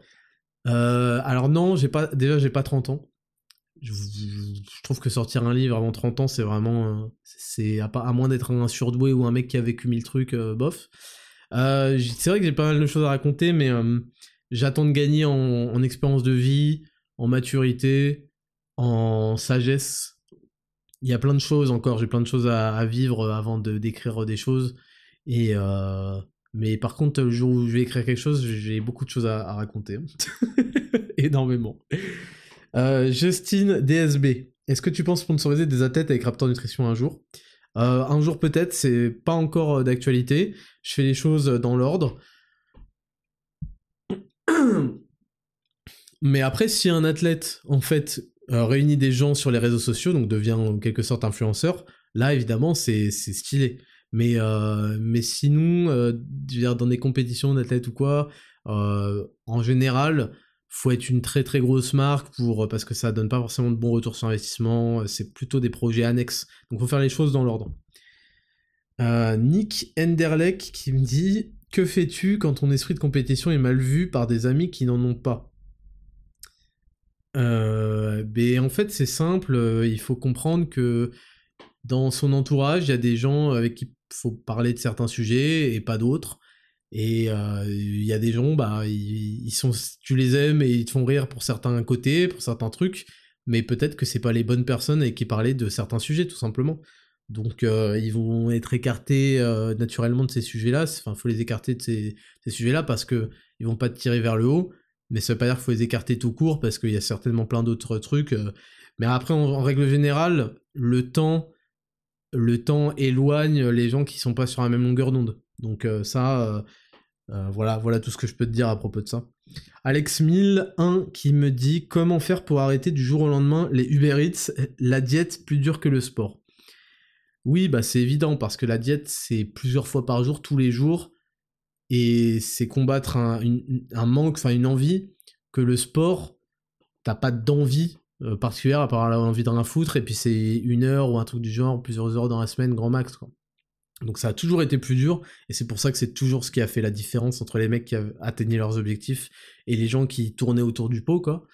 Et euh, alors, les gens te diront de désinstaller l'application, mais d'expérience, ça marche pas, ça marche pas du tout même. Euh, ça marche pas parce que euh, tu vas la réinstaller, en fait, tu vas la réinstaller sans pitié, et ton compte il sera toujours enregistré, etc. Ça va te prendre en gros 10 secondes. Donc moi je pense que il faut que tu identifies à quelles occasions tu fais des Uber Eats, pourquoi, et que tu... En général, c'est parce que euh, tu as la flemme de faire à manger. En numéro 2, c'est parce que ce que tu fais à manger, et c'est aussi difficile, c'est que Uber tout est bien cuisiné et tout, et le moment où toi tu vas faire à manger, bah ce sera fade, ça, manquera de, talent, quoi. Parce que soit tu vas y passer du temps à cuisiner, euh, soit bah tu vas pas te faire chier, et voilà. Donc il faut que tu identifies ces, ces choses-là, et euh, que tu rendes l'alternative que tu facilites le plus possible l'alternative à Uber Eats. Donc tu vois, tu peux commencer en te, disant bon bah ça me fait chier de faire, du, faire cuire du riz, il faut faire bouillir l'eau, nan, je vais acheter du riz express qui se réchauffe tout seul, qui est déjà euh, cuit. Euh, ça peut te faire gagner du temps et tu peux implémenter ça pendant plusieurs semaines, le temps de faire une sorte de transition vers un truc euh, plus, plus compliqué, enfin plus complet, pardon. en gros, il faut que tu simplifies ton accès à, à la diète par euh, des aliments faciles à cuisiner, faciles à, ingérer, ou alors des aliments qui ont, euh, qui ont pas mal de goût.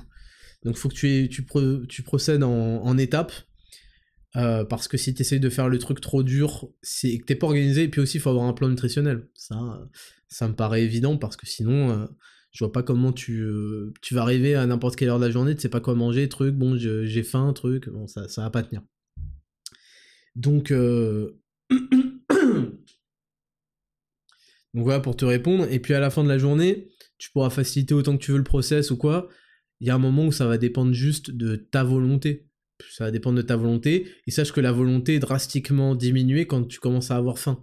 Donc évite d'attendre, d'attendre, d'attendre quand t'as faim parce que ça va mal finir et que c'est tellement facile, c'est encore une fois, c'est de la récompense immédiate. C'est tellement facile de commander un truc. Et puis, euh, je sais pas, sinon motive-toi par l'argent que tu peux économiser, ce genre de choses. Voilà tout ce que je peux te dire, euh, mon pote. Donc là, on, passe à la rubrique numéro 5. Le courrier des auditeurs, c'est parti, jingle. Rubrique numéro 5, le courrier des auditeurs. On commence donc toujours en anonyme, vous m'envoyez les DM le samedi et euh, on les traite, on les sélectionne et ensuite euh, j'essaie d'y répondre. Message pour le courrier des lecteurs. Salut Raptor, je suis une fille de 23 ans je fais de la muscu depuis 6 mois, je suis étudiante et il y a un garçon à la salle que je vois depuis quelques semaines et qui me plaît. La Donc vous voyez les mecs, ça existe. La première fois, ça existe. Non parce que il y a toutes ces histoires là en ce moment en salle euh, des, des, gonzesses qui, qui, filment sur TikTok, je sais pas quoi, euh, parce que des mecs euh, les regardent en fait. elles sont bon, forcément elles sont habillées euh, de manière euh, de, manière euh, pas provocante mais on va dire il y a beaucoup de il y a beaucoup de corps qui est exposé de manière sexy voilà on va dire de manière sexy et ça attire le regard des mecs. Enfin forcément en fait pardonnez-nous de, de regarder les belles femmes excusez-nous. Et donc, dès qu'elle voit un mec à la caméra qui les regarde, alors que le mec, en fait, il regarde aussi le setup, il voit une caméra, il est intéressé par ce qui se passe, elle l'humilie en public en le traitant de pervers sexuel, je sais pas quoi. Donc, bref, bref. Qu'est-ce qui ferait pas les gens pour attirer l'attention? La première fois que je l'ai vu à la salle, il me regardait pas mal, et j'ai vu que, lui que je lui plaisais aussi. On s'est très peu parlé, et à chaque fois, c'était pour les poids et les machines. Cependant, il ne m'a toujours pas demandé mon numéro ou tenté quoi que ce soit pour que ça aille plus loin. Penses-tu que je me fais des films mais en réalité je ne lui plais pas ou est-ce que tu crois que je devrais tenter de faire le premier pas par moi-même? Si oui, que me conseilles-tu de faire pour qu'il comprenne qu'il me plaît? Merci, passe un bon dimanche. Alors, vous parlez uniquement pour les poids et pour les machines. Bah évidemment, un mec en fait à la salle, quand t'es à la salle, tu te dis que par définition, tu te dis que la meuf, tu la fais chier. C'est parce que c'est ce que vous renvoyez en fait. Euh, tu te dis que tu, vas la, que tu la saoules, qu'elle est pas du tout là pour ça, et qu'elle est là pour s'entraîner uniquement, et que euh, en fait si tu te prends euh, si tu te prends un stop humiliant je sais pas quoi ça peut vraiment te, te niquer ta séance te niquer l'ambiance du truc. Enfin c'est c'est pas ouf. Donc évidemment ça m'étonne pas qu'il fasse pas de de premier pas ou quoi. Euh, bah tout simplement en fait si tu veux ouvrir la conversation t'as une bouche hein, tu sais pendant que tu parles des machines, tu lui dis ah tu fais quoi aujourd'hui? Je te vois souvent, tu t'entraînes combien de fois par semaine? Ah c'est cool, tu ok tu t'appelles comment? Moi je m'appelle truc. Enfin à un moment, enfin je sais pas, tu veux que je te mette une balayette aussi? Et puis au fur et à mesure la prochaine fois tu lui diras pendant qu'il te répond, tu, tu vas sur ton tel et tu lui dis c'est quoi ton Insta et tout, tu en mode en mode décontracté en fait. Mais bon qu'est-ce que tu veux que je te dise? Si Enfin, si peut-être que tu peux attendre toute ta vie qu'il fasse le premier pas aussi. Hein. Allez, next. next. Salut Raptor. Je tiens déjà à te dire que je kiffe ce que tu fais. Continue comme ça, mais aujourd'hui, si je te contexte pour un ami, le fameux ami, celui-ci va bientôt se marier à une ex qu'il a trompée il y a 4 ans de cela. Je sais via des amis en commun qu'elle a également trompé son conjoint de l'époque. Suite à sa rupture avec son conjoint, elle a tout fait pour reconquérir mon ami qui n'a évidemment rien vu. J'essaie doucement de lui ouvrir les yeux, mais celui-ci se braque quand je lui en parle. De plus, il s'éloigne de ses amis pour cette fille. Je ne sais pas comment lui faire comprendre qu'il va droit dans le mur et qu'elle va sûrement lui refaire un sale coup. Je rajoute que mon ami a une bonne situation financière et je n'ai pas envie qu'il se fasse plumer. Est-ce que tu as un conseil à me donner? Je te remercie d'avance pour ta réponse. Bah, le conseil il est simple. D'abord, ça dépend de ton niveau d'amitié et ton niveau de, d'amitié avec lui. Euh, si c'est pas assez, euh, bon bah t'en mêles pas. Si c'est suffisant, euh, bah de ce que tu me dis, t'as déjà essayé de lui faire la remarque. Donc à partir du moment où le mec il est prévenu, après, chacun prend ses décisions, chacun fait ses choix. Il a confiance dans ses choix, donc il aura confiance quand il subira les conséquences de ses choix. Et voilà, point barre. tu, vas pas aller le harceler, sinon il va te tège, tu vas le saouler. Donc tu l'as mis au courant parce que c'était ton devoir d'ami. Tu t'es bon, c'est mon devoir, il faut que je lui dise moi ce que je pense de ça avant qu'il s'engage éternellement. Peut-être que je peux lui sauver la vie. Maintenant, c'est fait. Euh, lâche le morceau en fait, tu vas juste le saouler. Euh, il sait ce que tu penses, et le jour où ça tourne mal, si un jour ça tourne mal, bah, il, se dira, bah, c'est vrai que tu étais là pour prévenir, au moins t'as pas fait le bâtard à pas me dire, tu vois. Et, euh, voilà, basta. Faut pas chercher à contrôler la vie des gens. Chacun doit faire ses erreurs, doit faire ses trucs. Certaines erreurs ont des conséquences plus lourdes que d'autres. Et faut que chacun vive sa vie, en fait. À un moment, tu peux pas... Euh, merde, j'ai plus le mot. Imposer, pardon. Imposer aux gens leur choix et, et c'est aussi ça la liberté, ça, implique les échecs et les réussites aussi. Next, je cumule 36 heures de cours par semaine, un emploi à temps partiel, un emploi au noir et un engagement dans la réserve militaire de l'armée de terre de mon département. Et B, à cela s'ajoutent 3 à 4 séances d'une heure de sport par semaine, un peu de temps consacré à ma copine, des temps de trajet, des projets personnels, des révisions, etc. et 8 heures de sommeil par nuit dans l'idéal. Je n'ai donc aucun temps et des difficultés financières, ce qui m'empêche d'avoir une bonne qualité de vie. Et j'ai l'impression que je vais perdre encore 3 ans avant de pouvoir vraiment bien avancer dans ma vie, avant de creuser l'écart en somme. Que faire? PS, merci pour ton travail. C'est incroyable podcast et toutes les pistes de réflexion que tu nous partages depuis de nombreuses années. T'es le boss, énorme soutien et gros respect. Bah écoute, merci beaucoup. Euh, ça, m'honore et ça me fait plaisir. Euh, pour te répondre, en fait, euh, tu t'es en train de dire j'ai l'impression que je vais en perdre encore 3 ans avant de pouvoir vraiment bien avancer dans ma vie, avant de creuser l'écart en somme. Premièrement, si ça te pose un problème tout ce que tu fais dans ta vie, supprime un ou plusieurs trucs. Voilà, il faut que tu fasses, euh, tu sois en, adéquation avec toi-même et que tu remettes euh, le sens des priorités. Si tu veux rien lâcher de tout ce que tu fais, bon bah, il faut bien, ça, voilà, chaque chose a ses conséquences quoi. Donc ça c'est première chose. Deuxième chose, tu dis, j'ai l'impression de, de perdre 3 ans avant de creuser l'écart alors qu'en fait t'es déjà en train de creuser l'écart parce que t'es en train de créer une discipline, un mental et des, de l'expérience de vie, etc. qui vont s'accumuler, qui vont faire euh, qui vont faire ta personnalité de d'homme dans le futur en fait. Donc c'est tout à fait positif, tu es déjà en train de créer la différence.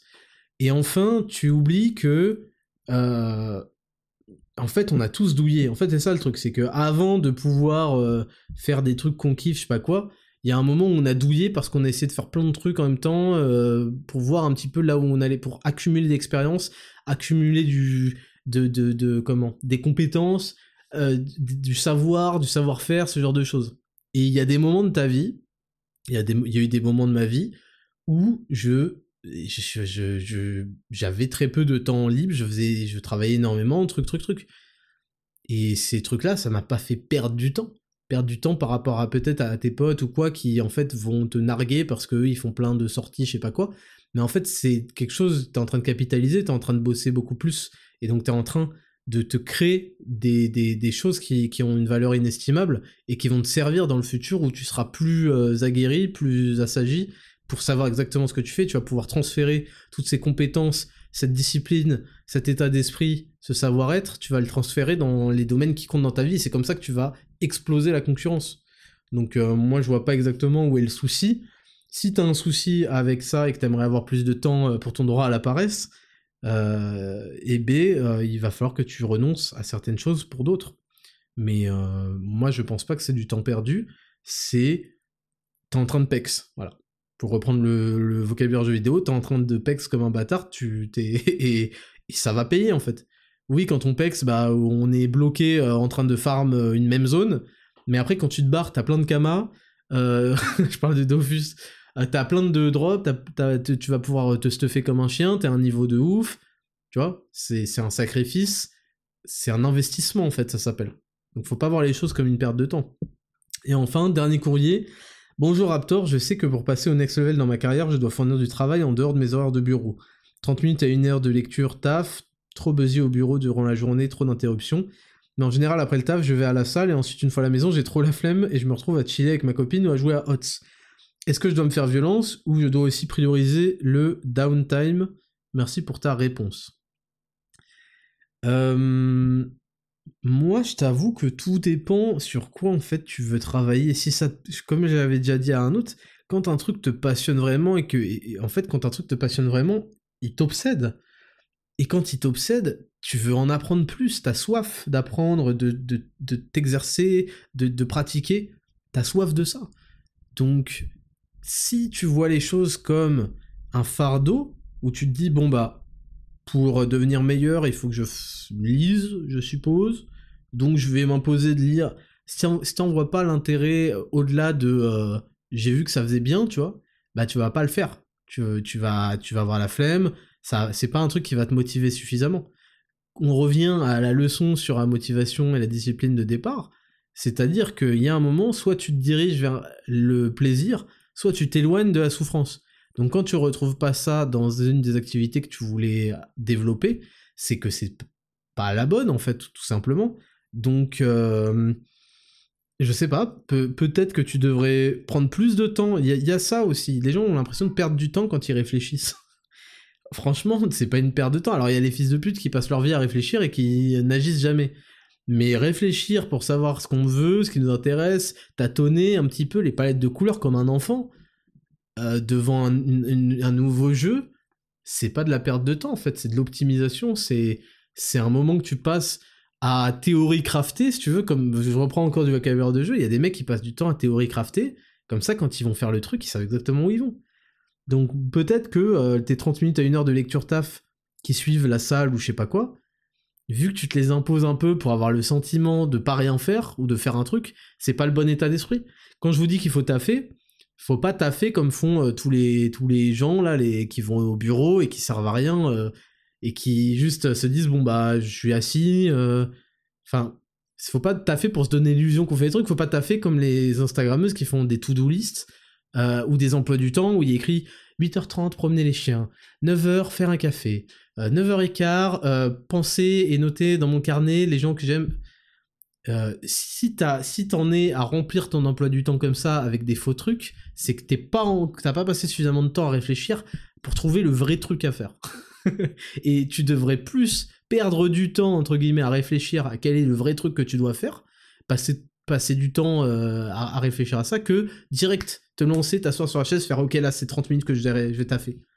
D'accord, mais t'as fait sur quoi en fait? Et tu vas finir par, euh, par bâcler le truc, ou par pas le faire, ou par faire euh, juste pour te donner bonne conscience, et ça il faut éviter. Moi je suis pas pour euh, la le travail inutile, si tu dois être efficace dans ta vie 3 heures par jour, fais 3 bonnes heures de travail par jour et va faire autre chose, tu vois. Je suis pas pour t'asseoir sur une chaise et dire bon moi tu vois. Donc euh, voilà, voilà pour te répondre, euh, je pense qu'il faut que tu réfléchisses et que ça te fera gagner du temps, même si tu as l'impression de, de, passer du temps à pas travailler, à réfléchir au lieu de travailler. Et puis peut-être que tu devrais utiliser ce temps pour, euh, je sais pas, pour discuter avec ta meuf de, de, choses qui pourraient vous intéresser à deux, ou, ou toi, ou d'autres choses, je sais pas, de, sujets. Voilà. vous éteignez la télé, tu lui dis va pas sur ton tel pendant que je te parle, et toi tu le fais pas, et vous discutez de, choses, d'actualité, tu penses quoi de ça, truc? Et ce sera peut-être des choses qui vont t'amener à des pistes d'intérêt, peut-être même d'intérêt mutuel. Voilà pour cette émission, ce 10 000 pas numéro 22. Euh, on en arrive à la fin. Je rappelle qu'il y a le petit concours là pour fêter les 3 millions d'écoutes. Euh, on vous fait gagner 100 euros. Euh, il suffit de partager Attraptor Podcast. Je rappelle que vous avez tous un rôle à jouer là-dedans. J'ai beaucoup de projets qui vont vous satisfaire et il faut qu'on y mette tous d'une autre pour faire grandir ça pour faire grandir euh, ses idées, euh, parce que plus il y aura de gens, en réalité, plus il y aura de gens concernés par cet état d'esprit, cette volonté de se dépasser, plus les choses avanceront positivement et mieux on se sentira. Voilà. Donc c'est un effort euh, collectif à faire, il faut le faire toutes les semaines. Et, voilà, j'ai besoin de, vous, je compte sur vous. Et voilà, c'est tout pour, pour cet épisode 22 de, de 10 000 pas. Je vous souhaite à tous une excellente semaine. Je vous kiffe, c'était le Raptor. Ciao.